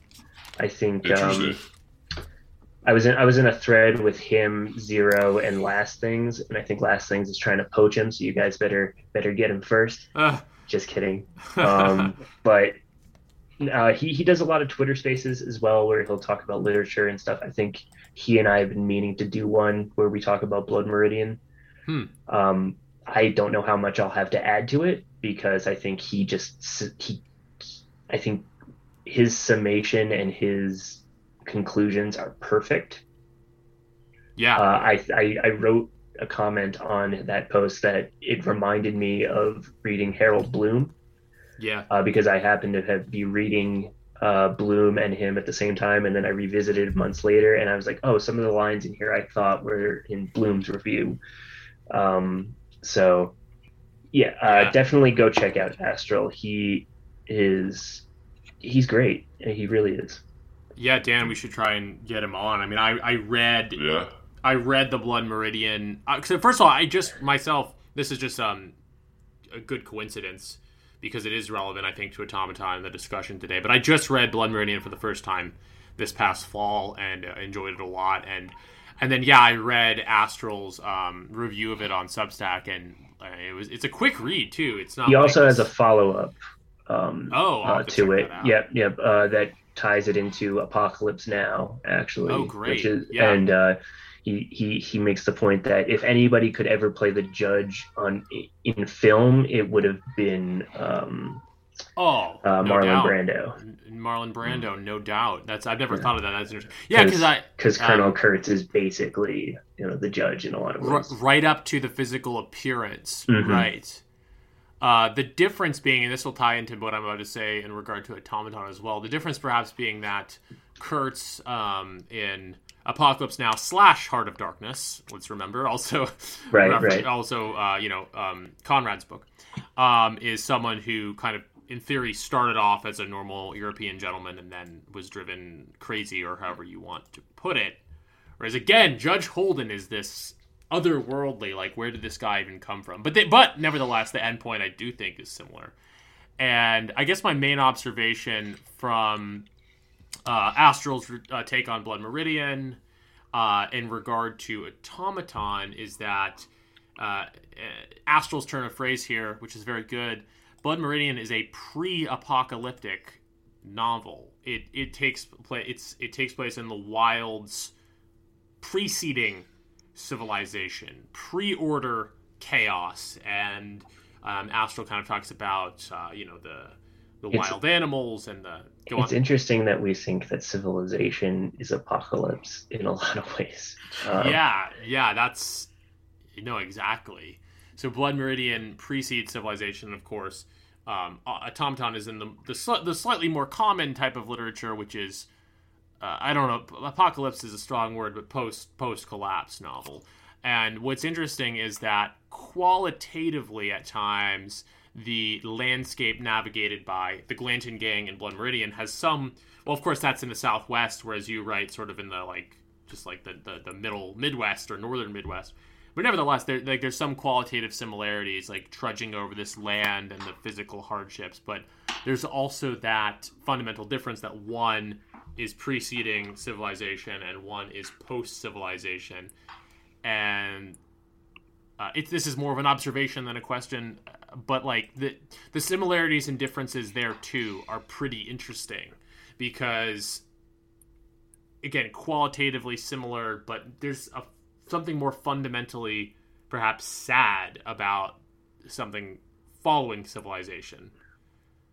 Um... there's there's le- less hope there, I guess, you know? Right, right. Yeah. And I think I think that I think that, that nails it, uh, that there is less hope in uh, post-apocalypse or post-collapse because, you know, I mean, there. What do you have to look forward to? Um, not to not to get too deep into the weeds, but there are children making this um, making this journey. There is a pregnant woman making this journey. So there are seeds of, okay, we can rebuild, we can, um, we can, yeah. we can persevere. This is not the end. Um, and you know, the Glanton Gang obviously didn't have, have women and children, and uh, the ones that were there uh, did not last with them very long. Right. Uh, I shouldn't be laughing at that, but it's kind of funny. No, it's true. Um, yeah. And I think, yeah. I don't know. I think it's, yeah, it, my book is definitely heavily influenced by McCarthy, but I didn't want to do a retread because who wants well, no, to, who, yeah. why, why, why read Automaton when you can just read Cormac McCarthy instead, you know, at least I, you know, except for the fact that my book's all in English and his books are half in Spanish. Right, right, right. Um, again, not, I'm definitely overusing this turn of phrase, but it's like the similarities and the differences are what make it interesting. And I guess, I guess to pose one thing as a question, like what, and not to make you uh, project something onto the novel that you almost purposely perhaps left out, but w- within the world of Automaton, like what do you think would have to happen? What would, what would a positive rebirth or the foundation of something positive, like, what would that have to look like? I mean, you described about this possible character that you didn't end up putting in. I mean, because, like, in Blood Meridian, it's, like, it's easy to kind of think, like, oh, they have this intense, wild energy throughout the book, and then the West kind of gets closed off, and then civilization is sort of born. It's kind of, that's a little oversimplistic in and of itself, but nevertheless, you can look at the, the narrative that way. Like, you know, these I are will, the foundations. I what will would say that have to, to be like? determined. Yeah. To be determined. Uh, that is, I, I definitely want to put, I want it to end on a good note. Uh, the, so it's going to be a trilogy of books. I want it to end well. I want there to be something, I want people to come away with, not a, not, oh, it's not a happy ending, but at least, you know, things work out kind of in the end. Um, yeah. 'Cause that's, that's, you know, how life is. Very rarely are there happy endings, but there are endings that you can you can live with. That you can live with. Find well, even, happiness in. Yeah. Um, e- even Automaton has a a small glimmer of hope at the end, I would say, mm-hmm. if I'm reading yep. it right. Though I won't go into any more detail than that, because that's one to leave for the reader to find. Um, but yeah, no, it's it's interesting. I've been wrestling with this question. I won't go too into the weeds on this, but I published a very, very long Substack article called Um, The Renaissance of the Ritual, which is a line taken from Mike Ma's book, Gothic Violence, where I, um, I, you know, I, I go to some weird places in that that we that that is not really on theme for I this podcast. Read that yet, I have, oh no, no worries. It's long as long as heck. It's uh, well fine. worth the read though. Very but, good. Very cool. All right, I'll, I'll definitely yeah, go check it out. By, by the end of it, it, it's probably not too relevant to what we're talking about here today. But at, at the beginning, one of the themes that I'm trying to wrestle with is the notion of um, what does it take? And this is a, this is a, what I would say is like one of the principal, in my view, themes of Frog Twitter. By which I mean accounts like B A P's, um, to an extent, Zero H P. Definitely like Mike Ma's. Have you read Mike Ma, by the way? Yeah, I, I yeah. read uh, Harassment Architecture because of your episode. oh, uh, wow. Cool. Yeah, yeah. So I picked it up. Um, it is it. I, I almost messaged you guys because we're in it because I put you guys in a group chat so that you'd have to talk to me. um, I I almost wrote that it was the book that I wanted to write. Uh, really. Yeah, I... Because I was going to say, it's, like, very different. Yeah, Not, very yeah. different. No, tones. no, very very different indeed, but um, especially, so, like, um, my first foray into, like, the, uh, I guess, the, you know, outside academia, outside of the mainstream, outside of what is acceptable, is I read uh, Industrial Society and Its Consequences. Uh, or Industrial Society and Its Future, rather, yeah. by uh, Uncle Ted. And... I've just, you know, I mean, you see me on Twitter, I've got the little tree, which means that I'm all about him. And, um, yeah, Mike Ma, I wrote him an email, actually, uh, praising his book, because that's, you know, how I meet most people is that I'll just, you know, read their work and tell them how much I like it. And most of the time, uh, people like that. So they want to be my friend, which is cool. Did he get uh, back to you? No, he hasn't gotten back to me. I yeah, hope so. Uh, but yeah, yeah, yeah no, I'm, I, I, I always, I always do it with no expectation that people will get back to me. I've just had the luck and fortune that people do. Um, I think that even worked out with you guys, where I, I, I pinged you guys on Twitter and I was like, "Hey, I like your podcast," you know, and you're like, "Hey, yeah. awesome, you guys, you're writing a book too. That's cool," you know, and that's that's how this kind of came about.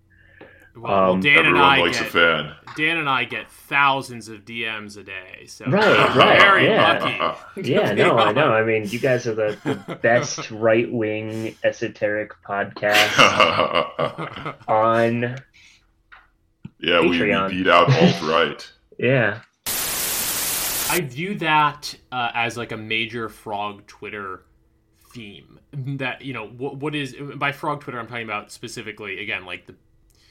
And B A P had this Telegram message the other day that he doesn't, you know, view himself as like a one-man movement or anything. So I'm respectful of that. I'm not like trying to shoehorn anything into like one one singular idea or, you know, we're all just people posting, right?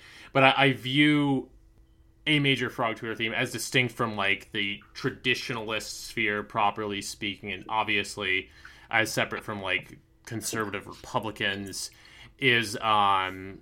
the notion of trying to think through what um, the foundation of something new would look like, the foundation of new traditions, um, I think is a major theme animating a lot of kind of these more esotericist type um, Frog Twitter accounts. And there's a great uh, quote that I quote in my Substack piece from uh, B A P, from one of those publications we were talking about earlier, The Pyrian Spring, I think the first issue. Mm-hmm.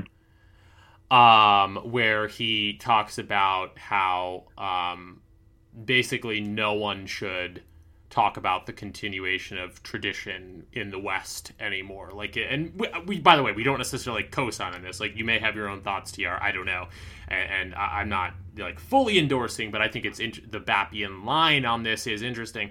Um, that, you know, it's basically there, there's no like tradition in the West is like a, as a dead thing. The only traditions that persist are somehow compromised or cuckolded. He even says mm-hmm. um, they they are not what they present themselves as. They are compromised by, you know, global homo, as we might say, in some kind of way. And therefore, all thought must be applied towards the foundation of new traditions. But B A P then adds a caveat to that, which is that even that you can't think about in a straightforward way. You can't just, like, make a Twitter account like, this is the new tradition, and go forth and prosper. Right.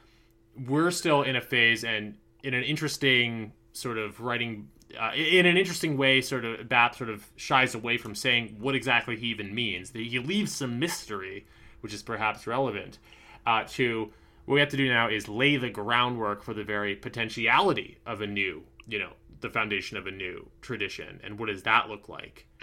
Um, I, I view that as like a major theme uh, of a lot of these kinds of accounts, and it's definitely something that animates a lot of my thought. Um, we took a break there, so I'm kind of remembering, trying to remember where exactly that, that was what exactly this tied into. But, um, but I think it ties in, it ties in definitely to um, the sort of post-order chaos of that you present in Automaton, and the sort of freedom slash uh, chaotic state following following collapse, and the notion of like how do how do you know how do you found something new. Um, and I, you know, I view it as, as a theme that a lot of, a lot of people on our side are, are trying to think through. And you said, you know, like I, I asked like, what, um, what would that look like in the universe of Automaton? You said T B D, which is definitely fair. Um, but I will, I will say, yeah, I, I will say this, that I think it is divinely inspired. Hmm. I think that, um, we are, you know, society, civilization as we know it right now is at a point that, I mean, biblical levels of degeneracy and just awfulness. Um, yeah. And I think, um, I don't know, I'm not like one of those, I'm not one of those preppers who's like, oh, the, uh, uh, it's coming, it's coming. God's gonna, you know, um, save, save the righteous and smite the sinners. And I'm not sure if right. that's coming, but I think that uh, any way out needs to, any any new traditions, any any way out of the hell that we've kind of created needs to come from God. And that isn't even like Judeo-Christian. I know that there's a lot of infighting right now with pagan Twitter and uh, Christian Twitter. Um, so. Right. Well, yeah, no, first of all, I agree. I do think that whatever the foundation, whatever that groundwork for the foundation of something new would have to look like, and this is partially what I write my Substack on, uh, I do think it would have to first and foremost be spiritual or even mystical. Um, now, there's there's pitfalls to that. You don't want to just become like a weird frog Twitter hippie. But nevertheless, I love the frog I think, Twitter hippies. I, I do too. If I it's kind of a guilty pleasure in a way. I, no, I think a lot of yeah. I, I think my problem is that I'll give anybody the time of day. Um, so that leads me down to some very uh, spicy threads on on four chan. Uh, um, say no more there. But. I yeah no I hear you like yeah. I'm just so I'm so cynical and distrustful of whatever's mainstream that I'll listen to whatever the opposite of that is, even if it sounds crazy, and I'll try and find the, the what what Z H P would call what's spiritually true about something. You know? Oh no no I that's how I've always been with like so-called conspiracy theories, is like finding the spiritual truth. I mean, I also like, in all of that. I also just know that nine eleven was an inside job, but. Right. Well, um, again, to, to, to plug myself a little bit, like um, this this this this this lengthy Substack post I just dropped on the world to little fanfare at this point, but I, you know, it'll always be there if anyone wants to read it. Uh, well, I'll read it and boost it, man, because I like it. I mean, if you're telling me you're willing to to read anything, like, not that it's that crazy, but it's definitely one of the more weird and vaguely sort of mystical or even vaguely new age inspired cool. wavelengths I've ever like gone down. And um, I, just to, you know, more plug myself or whatever, like, I think wh- whenever I'm writing next fiction wise, I, I want to sort of be inspired by some of the themes I start to play with there. But to bring it back to the question, like, what, what does the foundation of new things look like? I do think, you know, and th- there's always pitfalls to spiritualism, because then you just become this like priestly person who's disconnected from reality. Like, we got to remain rooted in reality. And like, there are like political goals and whatever that you should be invested in. But nevertheless, like, I think that the first, in my view, I guess, the first step is definitely kind of cultivating that foundational mindset. Um, and perhaps we can just leave it cryptically at that. But um, I do think it's also a theme, uh, not, not so much, it's not that similar to what I write about in my blog post, but Automaton definitely, when you, when you get into that, those, um, sort of expansive chapters in the middle where they're in the wilderness, um, as in Blood Meridian, you know, that theme of how everything is sort of founded in in violence and in the wilderness and in chaos. Um, you know, I was reminded of it for sure. Yeah, totally. I mean, like, you know, ashes to ashes, dust to dust, right? I mean, exactly. You're gonna... The, I think the pyramids might be like the only permanent human structure left in like a thousand years, and even yeah. they'll probably just be a mound of sand by then. Um, you, mm-hmm. like that, and maybe like a big patch of plastic in the ocean. Um, right. Like, oh God, that's the most depressing thought ever. Is I that know, our like if, if humans ever left, our legacy would be plastic. Yeah. But yeah, I don't know. To bring it to a more optimistic place, your novel and McCarthy's novel are both kind of, uh, in some respects, frontier stories. And I think a lot of what we've been dancing around here is the idea of opening new frontiers.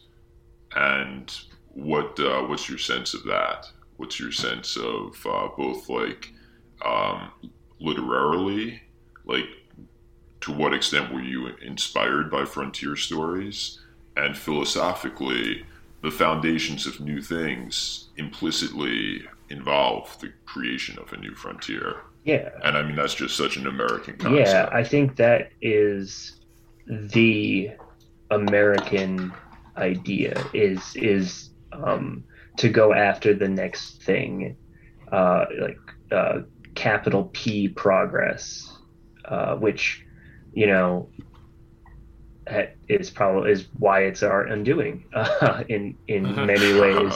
Um, but to go to the next place, to do the next thing, to be the first to stand on the moon and to, you know, spit in the Mississippi and then go to California. Um, I'm I'm I'm super inspired by that. Um, I've tried to, well, I don't think it was conscious, but I've lived my life as like, you know, traveling to new places, doing a few new things, and I don't want to, you know, self-dox, but uh, I've I've done some kind of cool stuff, I guess. Um, especially having been in the military for a bit, I got to do some cool things. I wanted to ask about that because someone, I uh, you know. Glad, I mean, I was going to respect your privacy and not ask that, but it's interesting you bring that up because I, I will, another little plug to Automaton is like the hand-to-hand combat, just like the combat descriptions in um in Automaton. I mean, they read to me as someone who, who knew. Yeah, yeah, and I mean, I so luckily, um, I never went anywhere super dangerous. Um, I was never in combat, uh, so anybody who ever was in combat and thinks that my story is bullshit, uh, please feel free to reach out to me and I'll take the book down, because I definitely don't want to, uh, you know, I don't want to claim anything or um, disrespect anybody, because I do have a lot of friends that have been through hell, and uh, I'd hate to I'd hate to profit off of that. But uh, going back to the other point about the frontier, one of my favorite books um, is called uh, Butcher's Crossing by John Williams. Uh, he most famously wrote, well, most famously online, he wrote Stoner. Right, right. Yep, good book. Yep. Um, which is, you know, the exact opposite. Uh, Stoner is about, and it, Stoner is probably my favorite book ever, actually. And then Butcher's Crossing is like a little below that. Uh, Stoner is about a a farmer turned professor at a university, and it's like um, his his story and how sad his life is. uh, but then Butcher's Crossing is about a man who he's at Harvard in like in the eighteen hundreds. Um, and Emerson himself comes to Harvard and gives a talk about needing to go out and experience real life in nature. And this inspires him so much that he drops out of school and just heads west to this tiny, um, you know, this tiny butching, uh, butching, that's not a word, butchering town uh, where, you know, traders and hunters will um, sell their buffalo hides uh, for, you know, pretty good money, called Butcher's Crossing. And he decides, okay, I've come out this far. I want to go out and hunt some buffalo and experience real, authentic life. And yeah, that, that book, um, probably the least well-known of his major works. I think it was also his first book, but it, it spoke to me in, I, he's my favorite writer ever. Cormac McCarthy's great, but John Williams just does it for me because he understands he understands that not every tragedy is earth-shattering. That like they're not these huge events. Sometimes they are, oh, I married poorly, or um, I'm kind of stuck in the middle of nowhere, or you know, there's a there's a there's a prostitute who wants to have sex with me for free, but I don't want to do that, and I'm like really struggling with that. He's, and then he also, his books are also so varied, because one, you have like a, a college book in Stoner, then you have like an old west kind of frontiersman book in Butcher's Crossing, and then his other major work is about Augustus. It's just called Augustus, and that won, oh, wow. that won the National right. Book Award. Yeah, yeah, I heard about you that. You know, that was, that was for a long time his most famous work, uh, and it was, you know, a piece of historical fiction, um, and that's actually the one I haven't read yet. Yeah. Um, so I can't yeah. speak to it much, but he was just so varied and so terrific. We'll have to check him yeah, out. Yeah, definitely, Dan, you do. Um, and that's a long-winded way of saying that, yes, I like frontier stories. Hmm. No, and Automaton, you know, is very much that. It's it's both science. It's a, it's an interesting thing where it's both a little bit of science fiction, uh, you know, a, a lot of that frontier story, and, and again, like that kind of Grapes of Wrath, like human interest. Uh, maybe human interest is the wrong word, but like, you know, you you you write emotionally about uh, an interesting cast of characters. Thank you. And, Thank you. I appreciate that. Yeah, no, it's the the book. Um, the book is great and, and brings brings together a lot of a, a lot of these different elements that we've talked about. Um, again, I encourage everyone to check it out and read it and buy it. Um, and we'll of course link to the Amazon page wherever wherever we post this. Uh, one more element of the book that I know we want to touch on quick is: do you want to talk really quickly about the cover and how that came to be? Yeah, yeah, definitely. So um, I started working on a cover Uh, a few months back, and I was doing like these stock photos, and they were they were awful. Like it was it was just totally tonally inconsistent. And I, uh, you know, anybody who, who knows how to do art, uh, you know, God bless them, because I can't. I can I can write pretty words sometimes if I'm if I'm on my best day, but I can't do anything with my hands uh, like that. Uh, Zero H P Lovecraft sees the cover, the potential cover that I post, and he's like, "Hey man, we gotta talk. Uh, this is this isn't good. Uh, you know, uh, good friends are like that, where they will they will steer you in the right direction when you're when you're going astray.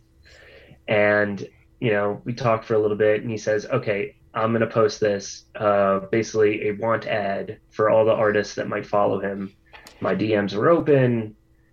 Uh, a couple people reached out. I like their ideas somewhat, but um, uh, this one artist, Mike Vinson, uh, at M D V N S N, uh, reached out to me, and he he just got it right away. He understood what I was going for, and one the thing that made me know that he was the right artist for me was he was like, "Hey, I don't know you.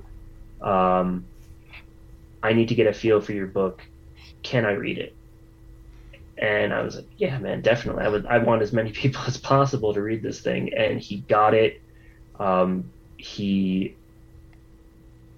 I couldn't have asked for a better cover.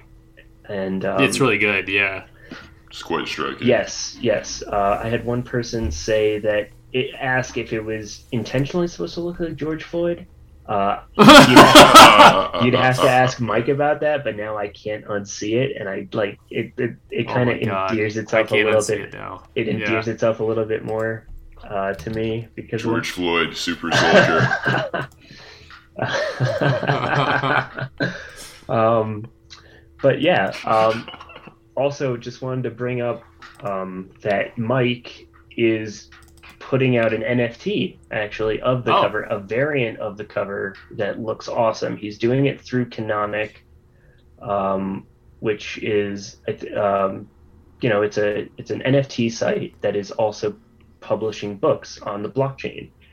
Uh, that being said, a lost chapter of Automaton, a lost chapter, an, un, an unused chapter of the book will be featured Uh, with the N F T. So if you really enjoyed my book, if you liked Mike's art, uh, there will be further details on that to come. I know he's really excited about it, and and yeah, I mean, I think it, I think it's an awesome project, especially if you're into the N F T space, uh, which awesome. I'm, I'm not as much, but that's because I'm, I'm a spiritual boomer. No, I hear you there, but yeah, no, that's that's amazing. People, people are doing interesting stuff with N F Ts. I know Zero H P has to to you know to, to great to great success, and um, it seems I, I'm not in that space either. But like, I guess maybe I should uh, should try and learn more about it. But um, beyond that, and uh, very interesting to me that there's going to be another chapter of Automaton release. But beyond that, uh, T R, um, and this is not by way of conclusion necessarily, because we can we can keep talking.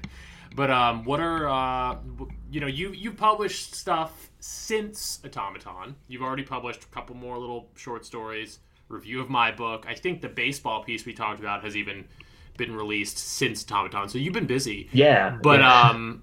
What, yeah, what's what's next for you as a writer? What, so, what are you up to? Uh, yeah. Hopefully, they announce that I won the Passage Prize. That'd be cool. uh, no, but uh, I, I submitted to that, and hopefully, at least uh, you know, whenever that whenever that comes around, people will be able to read that story, whether it's published to their site or um, I put it on my Substack. I I really enjoyed what I put out there for that. Cool. Uh, Billy Pratt, who you've had on the show. Yes. Uh, he is putting out an essay collection sometime this summer through oh, yes. Terror House. I don't know that we might need you, we might need to check with him on that, whether or not that's like fully announced. Uh, I think it is. Yeah, no, we. T- I think he talked about that. When okay, he, I, I'm familiar with the project. I think I was even going to write an essay, and I think I might have missed a deadline. Yeah, yeah. So I, I wrote an essay yeah. for that um, yeah. about uh, the the new uh, about Star Wars: The Force Awakens. Actually, nice, and nice. how um, how waiting for that movie uh, made me not want to kill myself. Uh, it's a it's a really it's a it's a not fun essay, but uh, it, it is very much. Um, I'm intrigued. Yeah, yeah. I, I, I think it was it's very very real, um, and that's why you'll read it when it comes out. Um, but I think it's uh, it's very personal. Anyway, uh, I've also. I've got a ton of ideas for stuff that I want to do after I finish this trilogy. Uh, one of them being maybe something a little bit more uh, like young adult focused, like uh, mm. children's stories about um, Theodore Roosevelt's Rough Riders uh, fighting cryptids like Wendigos and like all that in the National Park Service. That sounds great, to be honest. yeah, yeah, yeah. So like something, something that like, you know, kids would enjoy, but also has yeah. like action and, um, you know, good morals, stuff like that. So that's that's something that I've been kind of kicking around for a while. Definitely. And I've got a stack of short stories that I've either abandoned or need to rework.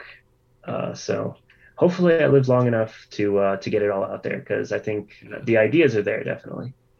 Yeah, you got a real variety of short stories on your Substack. I just read the, I, I've actually read all of them now, which I am pleased to report. Uh, but the, the the last one I read was this morning, was your hard-boiled detective one, which I thought was really funny. Yeah, yeah, that one I liked a lot. Uh, that yeah. one, I I forget why. I wrote it in college because somebody was t- like I.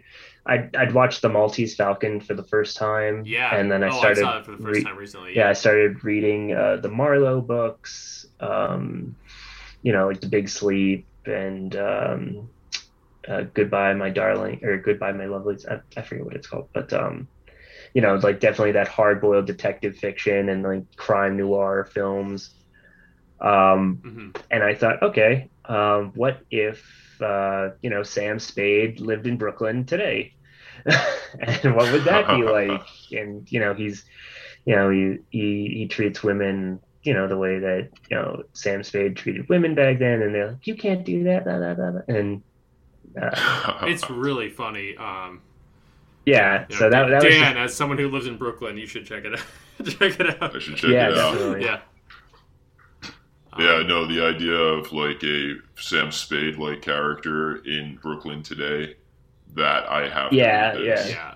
And of course, it, you know, because I'm me, it has, you know, a a a sour ending. because because nobody can ever have anything nice in my world. See, that was another thing I wanted to comment earlier that reminds me, again, not speaking from a place of extensive reading in Jack London, but I'm sure you've at least heard of the story. I don't even remember what it's called off the top of my head, where it's like A Warm Place to Sit. Or is that a Hemingway story? Am I effing this up?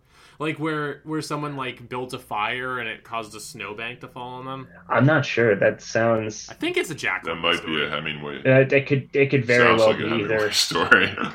Either way, uh, T R, you've got a couple stories that kind of have that sort of ending, which is um, right. both dark and, and funny. I mean, like, so, I don't know, I think people get exactly what they deserve. And it's yeah. not, it's it's very much like monkey's paw, like, sort of ways. Um, right. Oh, you mean monkey's paw, like that horror story? Yeah, yeah, yeah, where, like, yeah, you know, yeah. you wish for something and you get it, but it's not at all what you thought it would be. Yeah. Um, I've been very fortunate in my life in that uh, that hasn't been the case all the time, but it, you know, it happens. Definitely. Um, I did have a question. I did have a question for yeah, you guys, right? Uh, because this yeah. is something that I think about all the time. What is your sellout shitlib book? Because I know you guys have thought about it. So what is the book that like you're going to publish under your real name because you won't get canceled, um, that is going to be a New York Times bestseller because it's just schlock? Mine is Alexander the Great written as like Song of Achilles, so he's like super gay. Huh. Like it, it, would, it, would, it would spiritually yeah. pain me to like put that out there, but I know it would like make a lot of money. Okay, this... This is actually good. This um, this is something I've always told people. I would write a musical about the Russian Revolution, and and I mean, you know, like people would love it. And but the thing is, I've told this to to libs and you know what have you, and they're like, "That's a great idea." Oh, God. And I'm like, I'm never going to do that because I'm never going to spend my time doing right, something right. Like that. But it's like, but uh, but yeah, it would like if I wrote a musical about the Russian Revolution. Starring like Lenin and like well, Karl Marx doing like numbers, and it's you know it would do gangbusters. Oh, what you'd be you'd be uh, on on stage longer than Cats or whatever the hell is on. Like the, you'd have you'd be the Lindy effect. yeah, be uh, the the Lin-Manuel Miranda. Oh God. Effect. Yeah, but Matt, what's yours?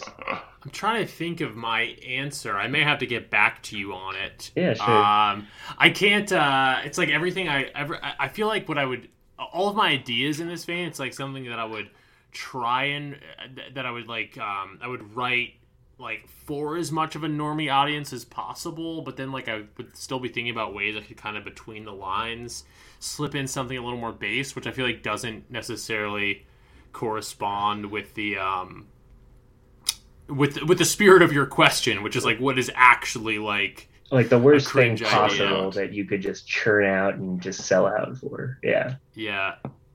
I, it'd be like some version of Dragon Day where it's like even like like where where it's like even gayer or something. Oh, okay. Like where it's yeah, like, like you know that. How that's kind of, that is a little bit of a you know a homo nationalist, shall we right, say? Right, right. It would be like it would be like that, except rather than being kind of cryptic, it would be like really on the nose, and like uh, it would be this this piece where there would be um you know whatever like thoughtful thoughtful op-eds like this shows like the the homosexual characteristics of fascism. Right, right, right. Um, oh, it would that's, be like that, that's so. Yeah. I don't I don't know if that's a good. I don't know if that answer reflects well on me, but it would basically be like like stuff that I already write, but like. But purposely, but purposely more cringe. Whereas the stuff I write now is like has some kind of weird shit like that on as like an entry point that I do think like a certain and is also cringe. Like, but like yeah, that would kidding, that would man. That would be more. Um, I don't know, more more more like a straightforward like appeal to to that audience. I did want to ask about Dragon Day because I wrote in my yeah. review that Oliver, the character of Oliver, felt like an afterthought. Right, Ol- not Oliver. Um, uh, who's the other protagonist? Uh, Charles. Charles, yes. He he felt like kind of like, oh, I have some some holes in my story uh, that Toby can't know. So who who can I put? Whose P O V can I use to to fill in some of these gaps? Is that accurate or? Um... Um, not exactly. Definitely not in terms of like their chronology of writing the story. Um, I didn't like throw him in afterward. Um, but the, um, your criticism, I guess, or just your observation is, is well taken that he is not that fleshed out of a character.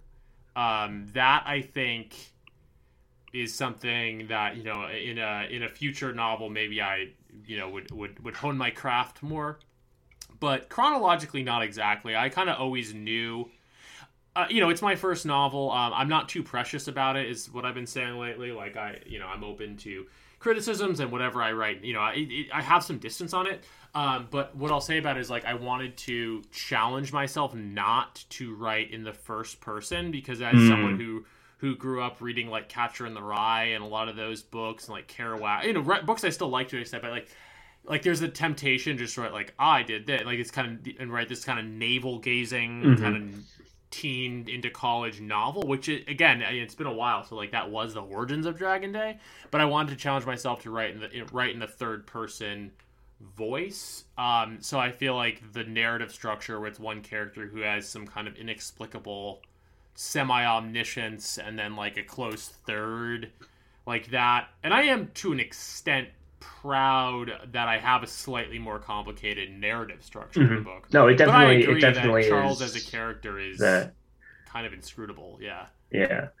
No, um, and I didn't, I didn't mean to like you know come at you or anything like that okay. uh, with yeah. the question. It was, it was more. I was just curious about it for a while, but I think, I, I think Toby definitely. Um, is the primary protagonist. Uh, I think his his arc is the most interesting.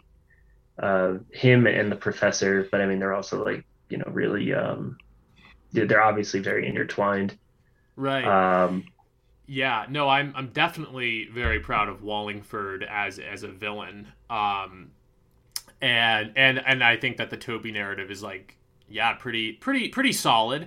I, I don't think I think it's far from a perfect book, and you know, I, again, my line lately has been like, I'm not precious about it. Like, I've just, met like, I've talk. met people like Toby, you know, yeah. in real life, and I think that's there's a lot of them, yeah. Uh, and I guess maybe maybe uh, if you guys still have time, we could talk about like craft and like writing and stuff because sure. that's that's yeah. the thing that I love uh, most of all. Um, what are your the the one thing in the book that in, in Automaton that I wanted to get across. Um, like this is like my my metric for success is the dialogue. Does the dialogue sound like, one, people actually talk like this? Two, it sounds like multiple people talking and not just the same voice back and forth with itself. I, I think so. Yeah, I think I did that. um, and, you know, I, I've I've gotten praise, like, basically ever since I started writing. It's like, oh, wow, your dialogue is really good. No, um, definitely. Yeah, it was solid. And I know I, mean, like, I, I know yeah, a lot of people don't like dialogue. Um, you know, I can respect that. I personally think that it's the best way to convey characterization. Right, but, it is, yeah. But, you know, I mean, like, I, I understand... Some it's it's not everybody's thing, so better make you know, it good. I, I like dialogue a lot too, and I mean, I could put the question back at you, like, what do you think of the dialogue in Dragon Day? I, but I could also just say that I hope you liked it, and other people have said that I write good dialogue. And yeah, I, I no, think I, it's important. Yeah, I think yeah. I think that especially the power dynamics uh, implicit in your dialogue is really good, because it's oh, obvious that that Wallingford. Um, Yeah. has these aspirations, and that Toby is like a pawn to him. Yeah, no. And and there's there, there's a there's a good amount of dramatic irony there, because you know the reader knows that Toby has no fucking idea. Yeah, yeah, yeah. No, I think dialogue is important, as you say. It's one of the best ways to convey characterization, and the dialogue is like one of the, one of many things in art and in life where it's like you don't want to notice it. Mm-hmm. Like, if you write, like, good dialogue doesn't necessarily read as, like, oh, this is good dialogue. It just reads as, like, natural part but, of like, what conversation. Stands out yeah. is, what bad stands out is bad yeah. dialogue. yeah. Yeah. Yeah. Know, it's one of those and things. It's propulsive. Yeah. You read dialogue, and it just, you know, it sails you along. And that's, like, I think a lot of people find it's the good part of the book. You get to the dialogue, and it's, you know, it's, like, two people going back and forth. And, uh, yeah, if it's bad, you notice it. If it's good, you're just, like, racing along. Right, right. And then, you know, you have your Tarantinos where it's like, oh, wow, they're not actually talking about anything, but it's somehow saying everything. I right. think I think that's that's at least not what I've, what I tried to do, but it's definitely, like, a huge influence in how I write dialogue. For sure, yeah. Yeah, and a great opportunity, as you said, for dramatic irony. So, like, if a lot is going on in a character's head, and you know what's in the character's head, and he says something that is the opposite, or that, right. you know, doesn't reveal what his true intentions are, then, like, you are kind of, like, in a pact with the character. Totally. And with the, yeah, and so it draws the reader in. Totally. And, I mean, like, it, it's hard also, so, like, when writing... I don't know, it maybe just dialogue is just the easiest thing for me, because some of the places that I write about I had not been to. Mm-hmm. So it's difficult to write about a place you've never been. Um, so, you know, there are a lot of, oh, there's dirt. And you know, the, I've, I've been on a road before, so I know what it looks like when it looks like shit and it hasn't been um, maintained and it's really bumpy. Uh, I know what wildflowers look like, so I kind of put that in there, but I'm not sure, like, Like, ask me what the Ohio border looks like between Ohio and Pennsylvania. I wouldn't be able to tell you. I, I Google mapped it, you know, and I tried to do my best. I worked for oh, we do have that at our fingertips now, which is kind of yeah, nice. Yeah, exactly. Um, uh, uh, a mentor. Also, as someone who does know what the Ohio-Pennsylvania border looks like, it's, uh, you know, it's not the most spectacular. yeah, yeah, yeah. Uh, uh, but a, me- a mentor of mine had told me of a book. Like the the A standard for travel writing to a place that you've never been is this guy. I, I completely forget uh, who it was and where he was writing about, but the people that he was writing about read his book, thought it was so great and so true to life that they invited him there and like made him an honorary member of their tribe. And like that's oh, wow. the A oh, wow. standard of yeah. trying to figure out a place and the people that live there. For sure. I'll have to I'll have to look it up and maybe even email the guy and ask him what he was talking about, and I'll, I'll let you know. Yeah, no, I'm curious. Yeah. Uh oh, by the way, Dan, where's your Substack? Where are your short stories, man? Come on, I'm I'm waiting for Nutcranker, and you gotta give me something. Put a chapter so, out there, jeez. Yeah, no, it. Um, I'm talking with um, a couple of publishers, so I don't want to put something out right. there okay, too soon. Cool. But um, yeah, depending, I may go ahead and publish it myself, as I mentioned to you offline, and in which case I'm going to be hitting you up for uh, tips. Yeah, de- and definitely. For I'll, yeah. Getting this, uh, getting Nutcracker out. Yeah, I'll, yeah, I'll I guess help we out could. However I can. Sorry. Yeah, I'll help however I can, man. I don't really, I mean, like, I just kind of put it on Amazon, and it, there's not really much to do um, except get good art. Yeah, no, Amazon, you know, it's similar to Deluge in your novel, which is perhaps ironic, and I don't want to say too much positive about Amazon, but it does seem like their publishing service is pretty fucking straightforward, which is nice. Yep, yep, I, I, I fully realize the irony of what I'm writing about and who I'm writing it through. Uh, what are you gonna do? We're all on Twitter anyway, which is yeah, not as bad a company as Amazon, but you know, it's big tech. Yeah, uh, Ted Kaczynski, what's your handle? That guy's um, gonna die soon. But yeah, Matt, Matt and I were talking about how um, this, you know, new kind of literary movement on our corner of Twitter, our corner of the internet, is um, you know, increasingly a self-published mm-hmm. one, and that. Um, You know, that may be the way of uh, the future yeah. for a lot of up-and-coming writers. I think so. I just like so like I wanted to publish through like Terror House or something like that, but actually like their submissions were closed, right? Um, you know, yeah. a a, um, mm-hmm. a evidence of their success is like, well, we got to turn people away because we're just we're putting out too many good books like uh, like Dragon Day and Welcome to Hell and Pat Kilgore's um, collection of poetry. Yeah. Uh, is also really good. I recommend that to people. But I, I was just tired of waiting. Uh, I get very, I get yeah. very impatient. Um, I probably should have waited a little longer and done some more editing. Uh, there's definitely stuff in there that could be cleaned up. But I didn't notice that, by the way. I know oh, somebody, no. somebody like Fantastic. A comment like, "Oh, there's typos," but I, I didn't notice it. But uh, like as Alex Jones says. Sometimes, like, I'm kind of retarded. Like, I, I, I don't... I, I make spelling errors. I actually... I, I, I thought your book was called Automation, because, like, I'm, like, I, I don't know, dyslexic or something. I was like, oh, it says Automaton, like, halfway through. So I, I don't... I'm not, the, I'm not, like, the poster child for noticing these things, but I did not notice any. any Fantastic. Well, I mean, that, that makes me yeah. feel good. Um...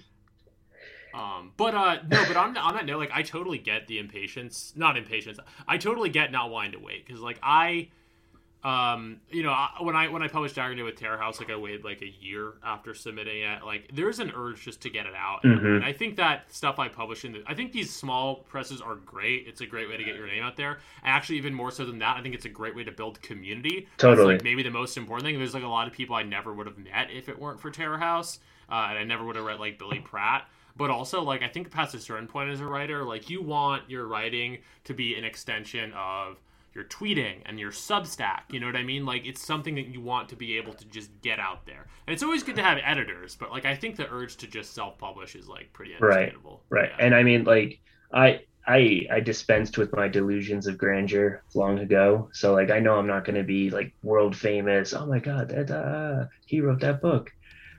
But the fact that I can just have it out there and now it's out on the internet forever, and maybe in a hundred years somebody right. reads it and enjoys it. I think that'd oh, be you, really you cool. You never know. Like I, I really do think, and this isn't like tooting my own horn because Dragon Day is just one tiny piece of a broader thing going on, that the stuff that we publish on our corner of the internet, like, is... It's where that energy is. Like, I, I don't know. Maybe there's some other interesting, like, literary subcultures in the world, and it doesn't all have to be political, and obviously a lot of our stuff is... kind of political, but like we have a real counterculture going, which is cool. Yeah, I think yeah I, I agree, and I think the next the next it, it's funny, you guys had um last things on talking about David Foster Wallace hmm. um and you were talking about how he was like the last great uh like writer of the Western canon, I think. Right, or like, or like, like on paper, not necessarily yeah. that's our opinion, but like he's the last like mo- L- he's the last yeah. like person of that stature. There's no there there hasn't been anybody else out there like that, and I think I I would not be surprised. In fact, I'd probably put money on it that this section of Twitter, like this this uh, this place, because it's so free and because you can be as transgressive as you want, it's going to come from here. And yeah, hopefully I mean, they're a guest on New who, Right. Who's going to... Yeah, what, what was that? Hopefully they're a guest on New Right. I, I sincerely hope so, hopefully. And maybe it's U T R, but... You know, it's like how who's going to read it, who's going to promote it, who's going to censor it. Like, there's all these barriers of issue. Like, I don't know if there will be someone who's regarded in that Western canon-y way, but, like, in principle, I definitely agree. And, like, yeah, to bring it back around a little bit think... and to tie it in with Automaton and, and, and some of the themes you're talking about, like, yeah, it does there it does have to come from that place of freedom. Uh, you know, that, that new horizon, that wild, the, you know, the wilds. So I could see, I could see Mike Ma. Um, yeah, his his work being that. Um, I think it's pretty good. Yeah. Yeah. Yeah. But yeah, man, uh, I'm I'm really excited to see what, what else this community puts forward. Especially, you know, Passage Prize was something that everybody seemed to be putting energy towards. I think we're gonna get some really good stuff out of it. I think so too, and just more stuff oh, yeah, like Passage definitely. Prize to kind of bring people together and get people writing, get people reading, um, is, is going to be good for kind of cultivate again, building the culture, shall we say? Yeah, you got to build the structure. You gotta gotta get people writing. So you know, the more we do it, the better work we produce, and eventually, you know, thousand thousand monkeys in a room with typewriters, yeah. a thousand frogs. Oh yeah, there we go. Yeah, a thousand frogs. Yeah, Planet. That'll be the title of the episode. Could be. Yeah, well, yeah, that should be. There you go. You guys can have that one for free. Oh, thank you. Well, um, we are kind of hitting that two-hour mark. Yeah, um, yeah. We this has so, been awesome. Yeah, but it's been a great girlfriend's gonna kill me. Oh yeah, yeah, off. Sure. I guess uh, if the, if you have any uh, closing comments, T R. I mean, obviously we will pitch it again. Buy Automaton. It's on Amazon. Uh, but anything else you want to say, T R? Anything from our? You're a, you're a New Right fan, so anything from our past episodes? Do you uh, have any other questions we, I, about or comments? We could probably do a whole other episode. Yeah. Uh, and we should, uh, by the way. Of, of, yeah, I would. Yeah. yeah, I would love to. Yeah. Uh, but just, just yeah. um, you know, telling you guys where you were wrong in your past episodes, correcting me.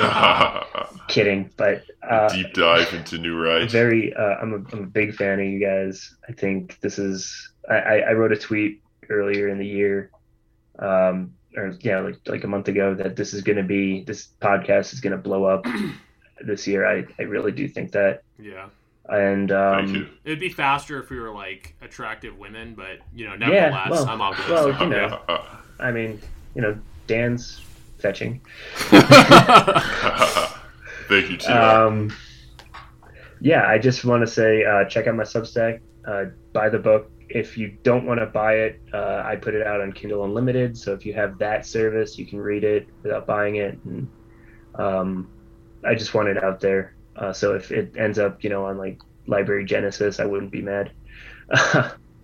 um, and my D Ms are open. If anybody ever wants to talk about uh, the books or uh, literature in general, or if you are a writer and you want something out there, I seem to have a pulse, so I can, you know, read it, tell you what I think, and try and try and get some eyes on it. Amazing. Awesome. And yeah, you know, likewise for us, as I think most of our listeners know, um, Dan and I are here to help boost as well. And um, maybe you, like T R, can come on our show. Uh, but this has been a really great chat, guys, and um, excited to get this one up. But I think with that, we can wrap. All right. You guys have a good one. Good having you on, T R. Yeah, thank Take you. Care.